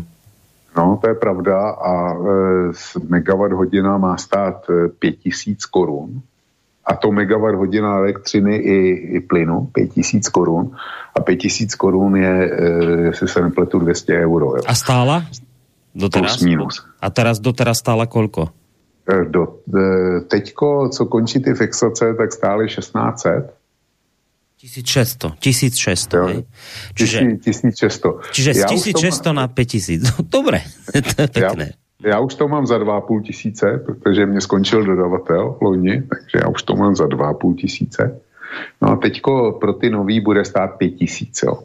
Dobré, to je dobré. Sam, sam, samozřejmě, že e, ceny rostou i na Ukrajině, tam je jejich naftogaz, náš, náš ČES, tak přes plyn je tam naftogaz a ten e, vyhlásil nový ceníky, kde cena plynu pro jejich výtopny pro jejich teplárny, který topí plynem, tak eh, stoupla třikrát. Ovšem eh, obyvatelstvo bylo uklidněno, že oni za, ply, eh, oni za topení, pokud jsou připojeni na plynové teplárny, budou platit to samé jako do posud. Tak jsem si říkal, cenový zázrak, to jako ten Zelenský, to je opravdu kouzelný, když dokáže to, že teplárny budou platit třikrát víc a obyvatelstvo to nepocítí. No a ono to v tom článku, který jsem vzal eh, z eh, mýho oblíbeného ukrajinského webu strana.ua, tak to tam hned vysvětlili a bylo konstatováno, že ten cenový rozdíl eh, mezi platbama obyvatelstva a cenou plynu teplárnám doplatí z peněz, který přijdou ze zahraničí. Takže eh, když peníze ze zahraničí, tak eh, můžu vyloučit, že by to financovali Spojený státy. Ty, ty posílají zbraně a podobné věci, to financují Spojený státy. Můžu vyloučit, že by na to poučili eh, Světová banka a Mezinárodní měnový fond, protože ty peníze takzvaně na to, aby se projedly, nepoučejí a notabene Ukrajině by to nepomohlo, protože co si půjčíš, tak musíš vrátit. Jo? Někdy, někdy to budeš muset vrátit. Pokud to Světová banka a Mezinárodní měnový fond nakonec neodepíše. Ale ty globálně mají zakázáno, myslím, na takovýhle věci vůbec poučet. No, takže zbývá. Kdo, kdože nám zbývá? Evropská unie, podle mě. Takže e, chci se zeptat posluchačů, jak se jim to líbí, že vlastně my všichni budeme Ukrajincům na Ukrajině přispívat na to, aby měli v bytech teplo a neplatili víc, než platí do posud. Já jsem zvědavý, kdo, jestli se přihlásí někdo, kdo bude ochotný platit, až mě doběhne fixace eh, a zůstanou, pokud zůstanou tyhle šílené ceny, tak jestli se najde někdo v zahraničí nebo v Bruselu nebo kdekoliv, kdo řekne, tak hele, vlku, eh, ty se mi líbíš, tak já ti, já ti zadotuju cenový rozdíl mezi tím, co si platil do posavat a tím, co budeš platit ponou. No, no, no dobré, ale teraz si nahral všetkým tým, ktorí kritizují Evropskou uniu. No dobře, no tak já s tím nemám, já s tím nemám problém. To, já chci Evropskou unii, která bude funkční Borisku, to že, to, že mám za to, že projekt Evropské unie je projekt správný, ještě neznamená, že budu, že budu slepě souhlasit se vším, eh, co si, co si momentální Brusel vymyslí. Já jsem to vždycky přirovnával k autobusu, hmm. který, který má naprosto šílenýho řidiče.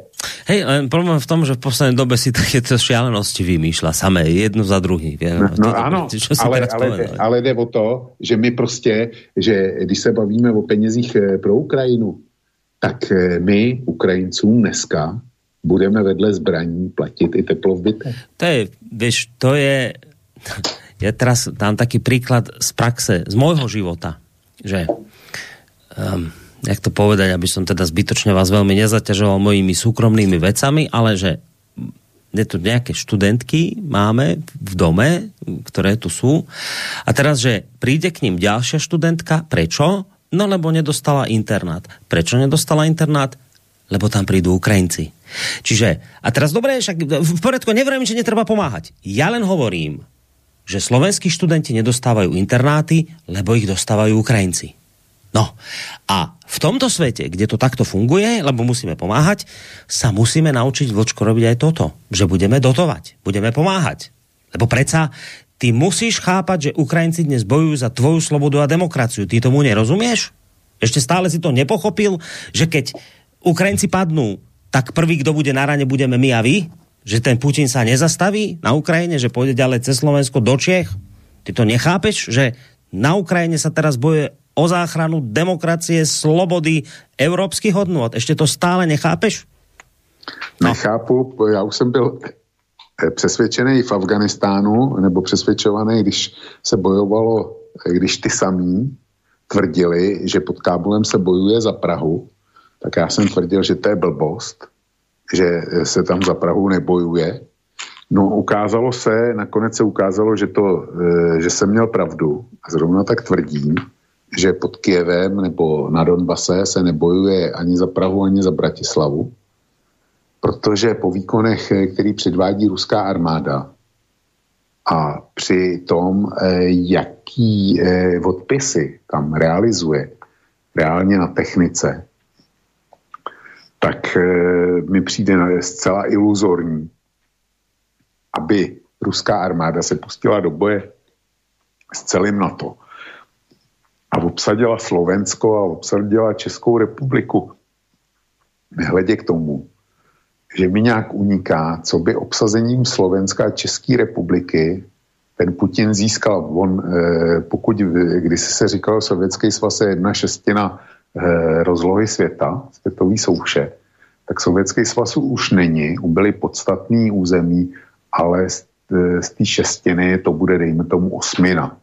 No, Eh, jsou dvakrát, mají dvakrát větší rozlohu než Spojené státy.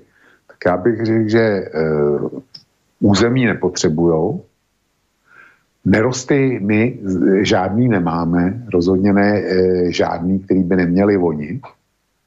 Obilí uh, půdu na pěstování potravin taky nepotřebujou tak mi uniká, co by jako záborem e, Slovenské a České republiky ten Putin mohl získat. No ja neviem, či sa, či sa nemýliš, eh, keď takto jednoznačne hovoríš, že im o pôdu nejde, lebo teraz u vaša ČT24, som to tam našiel, bol taký rozhovor, tam nejakí odborníci a medzi nimi bol aj majiteľ firmy Agromimo, to je nejaká firma, ktorá pôsobí na Ukrajine. Petr Go- Kroman sa, Krogman áno, sa volá. Áno. Si to videl? Áno. A teraz tento pán Krogman hovorí, že ja ho pustím teraz ten zvuk, ale to tam nemám vystrihnuté, kde on hovorí presne o tomto, že, že Rusko v podstate teraz tá vojna, čo je na Ukrajine, že ono ide kradnúť, no, že pôdu kradne, no, že aby malo kde sadiť, o pôdu ide. A on potom ďalej v tom rozhovore vysvetľoval, prečo treba odblokovať tie, tie, no, tie prístavy, tak poďme si ho vypočuť, mám tu, pripravený ten zvúčik, tak tento pán hovoril o tom, že, že to je teraz taká špeciálna ruská krádež prostě všetkého možného. Pôdy, dokonca Rusi kradnú teraz obilie, to prostě krádnu územia, no, tak aby mali pôdu. No. Tak pán Krogman. Přestaňme se bavit o řešení důsledků. Přepravovat něco po železnici, po silnici. Na to stejně nejsou kapacity, to nejde. A i kdyby to šlo, tak zůstanou vysoké ceny, protože to prodražuje dvakrát potraviny. Takže je potřeba otevřít opravdu přístav a porazit Rusko. Jinak se z tohohle nedostaneme. A porazíme Rusko, co může udělat Česká republika, je to, že přestane Rusku posílat peníze za plyn a ropu, protože my posíláme Rusku více peněz, než Ukrajině. My tu válku udržujeme a přitom řešení je tržní a jednoduché zavést jednoduché clo na ruskou ropu a plyn, aby podniky v Evropě byly motivovány nebrat ruskou ropu a plyn, ale jinou. Rusko ji bude muset se snažit umístit fázi, kde ji umístí jenom za polovinu ceny, a to ještě jenom poloviční množství, takže klesne v příjmech na čtvrtinu oproti současnému stavu, kdy má ruský rozpočet z ropy a plynu dvojnásobné příjmy oproti Loňsku. Myslím, že tohle je velké téma, které jsme už řešili několikrát, když jsme mluvili o ropě a o plynu. Mimochodem, máte doma, topíte plynem nebo elektřinou? Nebo čím A topíte? mám teplné čerpadlo, netopím plynem. No, a my, co topíme plynem, tak eh, se na to možná budeme dívat trošku Pane jiným úhel pohledu, ale ne. Tady je potřeba Omlouvám se za tu osobní poznámku. pohodě. A, a tady je potřeba uklidnit těch 2,6 milionů domácností, které topí plynem. Pro ně je tady plynu dost. Stejně tak pro 99% podniků, které spotřebovávají jenom minimum plynu na topení a podobně, ale vytvářejí mnohem větší přidanou hodnotu. Tady jsou podniky, které spotřebují víc plynu, než vytvoří přidané hodnoty. A to je špatně. Toľko pán Krogman, ktorý sa rozhodol teda nielen, že treba otvoriť um, tie prístavy, ale aj zničiť Rusko. Spôsobom, ktorý navrhoval. ale naj, najviac sa mi páčilo, ak upokojuje ľudí, že ktorí to, to používate plyn. Nebojte sa, 90, ako 5 máme, budete, nikto, ne, nikomu nebude chýbať. No len ako teraz Čes dnes povedal, že no, no, o 80% drahší. To pán Krogman, s týmto vás on nebude otravovať. No, Vlčko, takže Takže prístavy treba otvoriť a zničiť Rusko tým spôsobom, ktorý pán Krogman predznamenal. Chceš k tomu pár slov? No chci, protože pokud eh, existují lidi jako pan Krogman, tak eh, ruská reakce je stejná. A bude ve smyslu, pane Krogmané, jestliže vy to vidíte takhle, tak my nemáme sebe menší motiv a nebudeme, mít, eh, nebu, nebudeme ho mít nikdy, ty ukrajinský eh, přístavy otevřít. Tam odsaď neodejde ani zrno. Jestliže vy chcete zničit nás, tak my máme plný právo zničit vás. No a pán Krogman ti povie, počkať, počkať, počkať. Vy ste doteraz tvrdili, že Rusi nič neblokujú. No já říkám ano, Rusy, Rusové podle jejich vyjádření eh, vysílají, vysílají koordináty koridoru, eh, kudy můžou vyplavat lodě z Mariupolu. A jestli budou naložený zrním nebo starým železem, eh, nebo já nevím čím, tak to je, to je věc toho, eh, toho, eh, kdo si dává ten náklad. Čili vyplavat můžou. Dobré. Ale jestli, jestliže No. Západ bude provozovat tuhle politiku, kterou navrhuje pan Krogman, Mimochodem, pan, pana Krogmana já mám za naprostýho šílence, protože on říká, jo, vy, vy který topíte plynem, tak to je dobrý, eh, pro vás bude plynu dost. Akorát, že nám ho chce, eh, už je, je už takhle drahý, já jsem říkal, jak drahé je, tak on nám ho chce ještě zdražit, jo? Aby, Počkaj, ale aby- pán Krogman nezavádza, veď on nehovoril, že ho budeš mať lacnejší, on len povedal, že ho budeš mať dosť. Veď on bude, do, veď toho plynu bude dosť, veď pán no, Krogman ale- má pravdu. On len ťa neotravuje je- s cenou. No. Jedna věc eh, je zajímavý, že argumentuje, že vozit obilí po silnici nebo po železnici nejde, protože, protože to obilí eh, bude potom dražší. Tak u jeho produktů, který produkuje on, tak tam drahota vadí. Plyn, kterým topím já, tak to, tak to panu Krogmanovi nevadí, že já budu zatížený ještě nějakým clem. E, protože ona jedna věc je, jestli, jestli vůbec ten plyn bude. A druhá věc je, jestli já si ho budu moc koupit a jestli ty si ho budeš moc koupit. Dovolit koupit. Počkaj, aby čiže tie se to- clá, ktoré pán Krogman, lebo ja nie som ekonóm, e, ekonóm, ja tomu nerozumiem, čiže tie clá, ktoré pán Krogman navrhuje, to by vlastne zaťažilo aj tých spotrebiteľov priamo? No, no samozřejmě, samozřejmě prostě e, někdo to clo bude muset zaplatit, to bude zřejmě náš dodavatel plynu, tvůj a můj, tak bude muset platit cla, Hmm. pokud bude dovážet ruský, to, ruský plyn. A to samozřejmě není armáda spásy. Ale řekl, no tak já, e, pane Korony, eh, já vím, že vy e, s penězma vycházíte tak akorát, tak já to za vás zaplatím. Tak to určitě od něj nečekáš, jo. Eh, no, no, vidíš. A pan Krogman, pan, pan Krogman si to takhle představuje a myslí si, myslí si, že to je dobře. A mimochodem blábolí. říká, plynu bude pro všechny dost. A nikdo se nemusí bát. Firmy budou mít plynu dost. Pouze firmy, který, který jaksi spotřebovávají víc energie, než vytvoří přidané hodnoty, tak ty, ty to budou mít těžký a ty můžou zaniknout, teda podle něj. Jsou energeticky náročné výroby, jako těžká chemie, jako, jako průmysl stavebních hmot, jako hutě, jako e, všichni, kteří e, jako autolakovny v automobilkách třeba, jo, a e, jako potravinářský průmysl, pekárny, e, e, výrobny, e, jatka, masný, mlíkárny, to jsou, to jsou obrovský nároky na, na energie a je především těžká chemie, jo, to jsou ty hnojiva, umělý moty a tak dále. To všechno se dělá z plynu. A pan Krogman říká, jo, tak eh, my je, my je osolíme ještě na clech. Eh, mě by zajímalo, kolik by potom stál bochní chleba, jo, podle, podle hmm. tohohle čílence. No, to, to je ten presne spôsob, taký krogmanovský, krogmanovsko-pentácky by som povedal, že pán Krogman je úspešný podnikateľ. On predsa, on predsa nerobí tak, ako že, tie vstupné náklady sú vyššie ako jeho produkt. On, robí, on tam má nejaké tie polnohospodárske veci. Je, jemu to vychádza. A on sa teraz nezaujíma o tieto metalurgické a neviem aké veci. Tak penta, že ide do zdravotníctva a teraz oni povedia, že pozrite, Pozrite, ako my vieme efektívne zdravotníctvo fungovať. Pozrite, aké my máme vybavené nemocnice, také prístroje, hen také prístroje, tam také dialýzy. Ale to, čo vám už nepovedia, je, že no dobre máte, viete, ale tie štátne nemocnice, ktoré sú v horšom stave, tie musia liečiť aj ľudí na rakovinu. To vy nerobíte. Lebo liečba rakoviny stojí milióny. Vy máte tie výnosné oblasti v, ne, v, v, v medicíne. Vy máte CT, MRIčka, vy máte, e, vy tam prevádzkujete dialýzy a podobné veci, ktoré ako áno, to sú tie ziskové časti zdravotníctva. A tie, ktoré nezískávajú peniaze, tie od tých vydávate ruky preč. A potom na konci dňa skonštatujete a poviete ľuďom, vidíte, ako my vieme hospodáriť, my sme v pluse a pozrite, štát nevie hospodáriť. No nevie pretože štátu ostali aj tie časti zdravotníctva, ktoré nie sú také výnosné. A to je presne toto, že pán Krogman sa nezaujíma o tých, ktorí majú veľké vstupné náklady s plynom, lebo prostě pri výrobe niečoho metalurgického to tak chodí. Pán Krogman sa o toto nezaujíma. On prostě by rovno odpílil všetkých, ktorí sú v tomto smere. On by tak povedal, že čo, že neefektívni ste.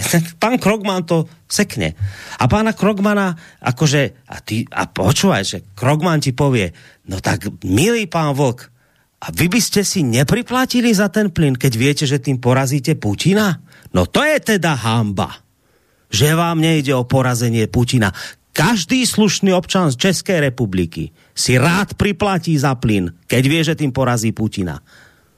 To je, no, ja. to je teda hamba, že to ještě nechápeš. No, hold, zůstanu takový, jaký jsem a budu se stydět.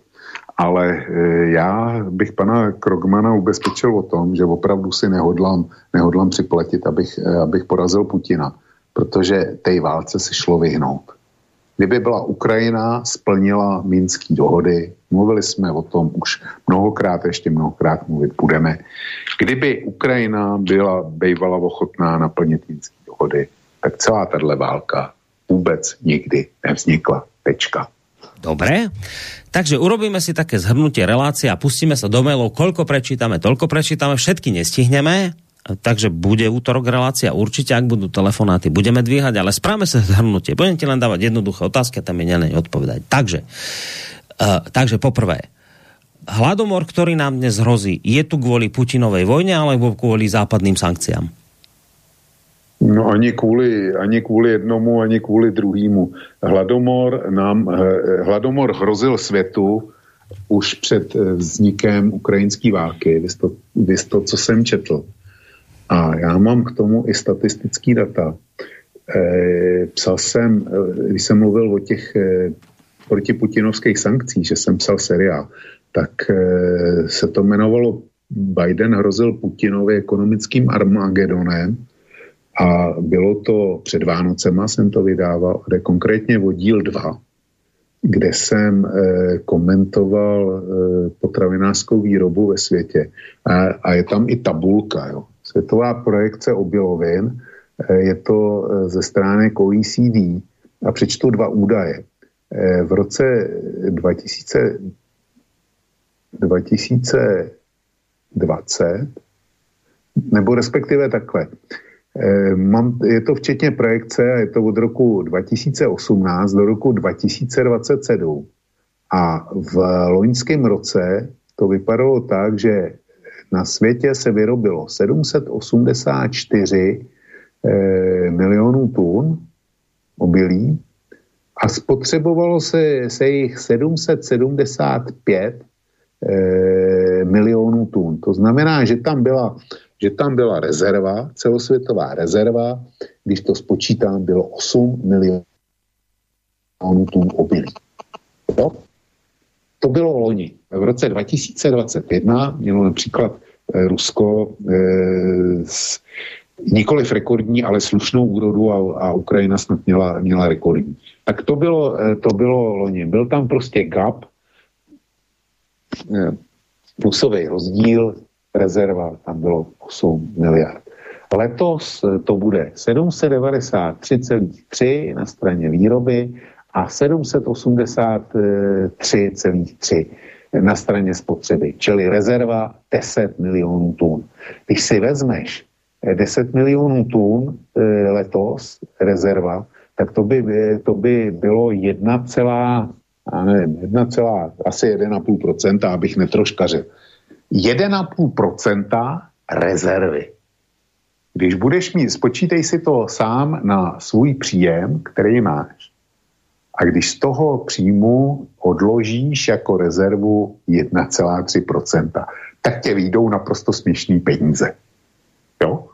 Z, z kterých, když přijde nouze, nepokryješ vůbec nic. Takže svět je na kraji Eh, hladomoru, celosvětový hladový katastrofy vlastně každý rok. A takhle, když se podívám na tu projekci do toho roku 2027, tak je to takhle každý rok. Takže ani sankce, ani, ani ruská neochota s tím nemají co dělat. To je prostě problém, který tady je. A když je takovýhle problém, tak by všichni, kteří s tím mají co dělat, tak než podniknou nějaký opatření, kde, kde někoho chtějí sankcionovat, eh, znemožnit mu něco, potrestat ho a tak dále, tak by si měli sednout a vzít si do ruky například tuhle bilanci toho, jak vypadá světová potravinová bezpečnost a říct si, kruci, eh, co pak bychom měli udělat, aby jsme nevyvolali nic, co by tu křehkou rovnováhu narušilo a e, tak, že vypukne opravdu napříč země koulí hlad a hladomor. Čiže to je vlastně tvoja odpověď na to, keď som sa pýtal, že či za to môže Rusko e, s tou vojnou na Ukrajine, alebo teda západné sankcie. Dobre, druhá otázka, aby sme si to teda zhrnuli. Sú dnes ukrajinské e, prístavy blokované Ruskom a nemôžu vyvážať pšenicu, slnečnicu a tak ďalej a zhoršujú teda tú situáciu s Ladomorom, alebo, Rusk, alebo ukrajinské lode môžu vyvážať tieto veci, ak chcú a jsme zavádzaní a klamaní. Jsme, jsme klamaní, protože eh, především eh, ukrajinský přístavy jsou zaminovaný. Jsou zaminovaný Ukrajinou a dokud tam budou, budou ty miny, tak to, že Rusové otevřeli nějaký koridory eh, a drží je otevřený každý den, tak je naprosto k ničemu, protože žádní, lidi ne, žádní lodě nepoplavou. Takže první krok k tomu, aby Ukrajina mohla vyvážet, tak je, tak je ta, aby odminovali svý vlastní přístavy. A pak teprve můžou následovat eh, jakýkoliv kroky další. Ale ty tvrdíš, že ale zároveň, že keby aj odminovali, tak Rusi s tým aj tak budú mať problém, lebo sa môžu obávať, že potom tie lode, ktoré by chodili hore dole s tým mobilným, by tam mohli nosiť aj zbraně, tak? E, samozřejmě, on je teda ještě jeden důvod, proč to, proč to Ukrajinci chtějí vedle, vedle těch zbrojních transportů. A to je to, že Ukrajina spoustu e, vybavení e, provedení války dostává. To, to jsou ty miliardy, o kterých my jsme mluvili. Nicméně to by nestačilo ještě, ta spotřeba je obrovská. A Ukrajina je dneska jediný výrobní, jediný exportní artikl, který má, protože v její průmysl a ekonomika je v troskách, tak jediný exportní artikl, který má, tak je právě a jedině e, jsou potraviny, speciálně obilí, slunečnice a ty další věci. No a jestliže nevyváží, nebo nevyváží dost, no tak samozřejmě její příjmy e, jsou špatný. A vedle toho je tu ještě jeden aspekt. Ukrajina e, to obilí skladuje v silech. Tak jako to dělají naše a vaše sedláci, tak to jde do těch obrovských sil. Jenomže ona tam je ještě podstatná část loňské úrody. A když bude letošní úroda, by, tak prej by se taky mohlo stát, že by to ne, že by nebylo v sile dost, dostatek prostoru a nebylo by to kam dát. No, nehovoriac o tom, že stále nevieme, či ešte platí ten zákaz vývozu ukrajinský, ktorý si citoval z denníka N, alebo neplatí. To by bolo zaujímavé zistiť. Borisku zřejmě neplatí, protože mm. Ukrajina se snaží ve velkém vyvážet po železnici, mm. eh, do, do Rumunska se snaží vy, vyvážet přes eh, nákladní dopravu a tam se to nakládá na lodě v Dunajské deltě a těma to jde do Konstanci, na, do námořního přístavu. Jo. Čili, čili asi už to neplatí. Mm. Zelenský prostě musí platit za zbraň. No, teraz nám naskval jeden mail, však pustíme sa do nich, už máme posledné minutky, ale tento som si vybral preto, lebo potom sa mi to už hodí hodine v listárni nebude chcieť hľadať a možno sa to medzi časom z ČT24 stráti. Ja som si to teraz tu rýchlo našiel. Johnny mi píše, že aj malé decko vie, o čo ide Rusom. To si robíš, Boris, srandu. Nie o pôdu na východe Ukrajiny im ide, ale o priemyselnú bázu a tak ďalej, a tak ďalej, a tak ďalej. Dobre. Johnny, keď ma budeš kritizovať, prosím ťa, už to viackrát Vok povedal a ja to zopakujem, počúvaj poriadne, čo rozprávame. To nie je môj názor, nie je môj názor, že Rusko kradne pôdu na Ukrajine. To hovorí pán Krogman. Dobre, pán Krogman to povedal.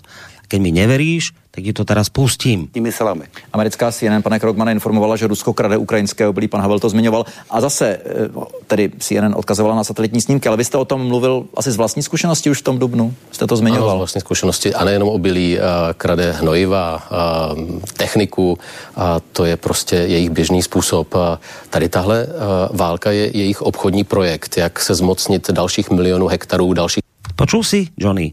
ďalších miliónov hektarů. Takže ak budeš na budúce kritizovať mňa za to, že som tvrdil, že Rusko kradne hektáre pôdy teraz na Ukrajine, tak sa prosím ťa, nauč poriadne počúvať túto reláciu a potom v tom prípade adresuj kritiku pánu Krogmanovi. Ja budem veľmi rád, keď mu budeš, kritik- keď mu budeš uh, uh, avizovať tú kritiku, lebo ja sám by som bol rád, keby si ho za toto kritizoval. Ale to nie je môj názor. Je to názor pána Krogmana že teda Rusi dnes kradnú, že im, že im okrem iného, lebo ako si počul, kradnú obilie, kradnú techniku, kradnú všetko a kradnú pôdu. Lebo podľa pána Krogmana je toto teraz prostě takáto akože nejaká obchodná či aká vojna Ruska, ktorú ono teraz rozpútalo na Ukrajine. Takže opakujem tretíkrát, kritiku adresuj pánovi Krogmanovi, nie mne. No. Uh, Neviem teraz, Vočko, že či ideme ďalej pokračovať mailoch, alebo už ideme do finále a tie maily si teda necháme. Očividne by sme ich všetky už nestihli teraz v relácii prečítať a keďže máme do konca relácie 4 minútky, tak je otázka, či sa do nich púšťať. Ja tento Johnnyho som vyťahol len preto, lebo som mal ten príspevok ČT24 tu otvorený, takže bolo možné hneď na to reagovať. Či teda ideme ešte do tých mailov, či prípadne môžeme poťahnuť do 23. alebo skôr chceš tie maily potom presunúť radšej do toho útorka úterý, ale radši na úterý, jestli si můžu vybrat, mm-hmm. ale mhm. chci okomentovat ještě Johnnyho. Přečti ještě jednou ten, ten jeho mail. Ja som ho neprečítal celý, ale len ten začiatok, ne, že, to je, to je jedno, že aj, malé ten decko, začátek... aj malé decko vie, o čo ide Rusom, to si tak. robíš, Boris, srandu. Nie o pôdu na východe Ukrajiny a tak ďalej, to potom pokračuje. Tak, to, to stačí. Že eh, on tam potom říká, to je jádro, pro mě jádro věci, že Rusové chtějí ukrát ukrajinský průmysl, eh, ukrajinský průmysl a o to, o to, že jim jde.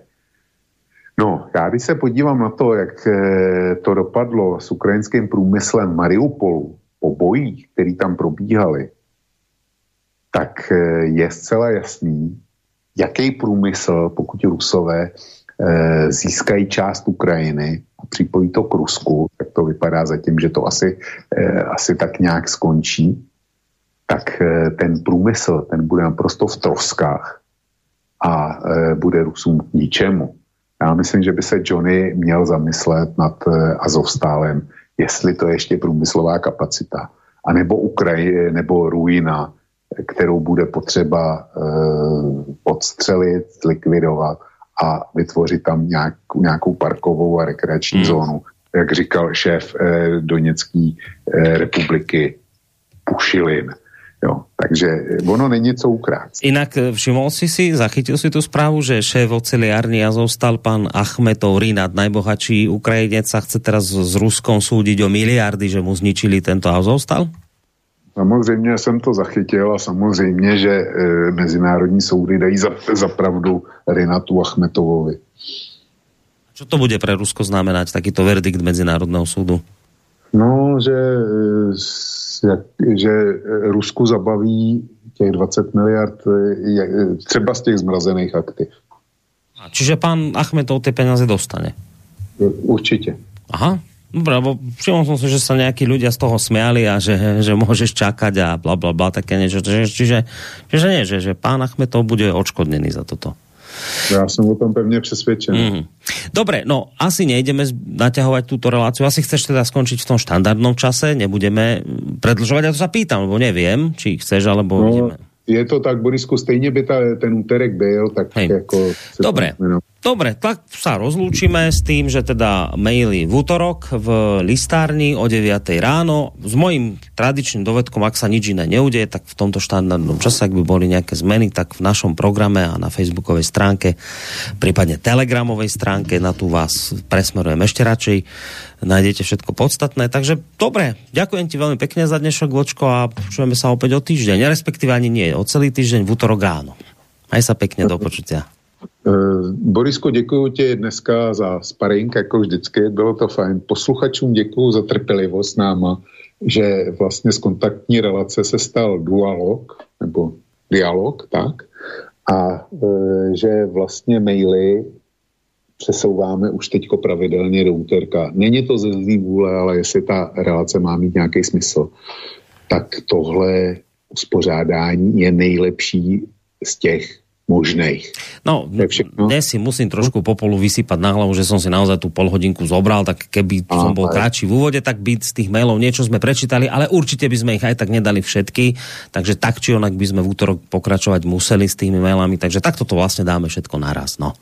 To já myslím, že bylo dobře, že si si tu půl hodinku vzal, posluchači na tebe útočit určitě kvůli tomu nebudou, ale to je jedno, všem přeju pěkný víkend a tobě taky. A v úterý ráno nashledanou. Nashledanou, do počutia. Vlčko, zakladateľ, prevádzkovateľ internetového portálu Kosa sa rozlúčil s nami. No a lúči sa s vami aj Boris Koroni z bansko štúdia. Pekný zvyšok piatkového večera a samozrejme pokiaľ možno čo najpríjemnejší víkend vám prajem. Do počutia. Táto relácia vznikla za podpory dobrovoľných príspevkov našich poslucháčov. I ty sa k ním môžeš pridať. Viac informácií nájdeš na www.slobodnyvysielac.sk Ďakujeme.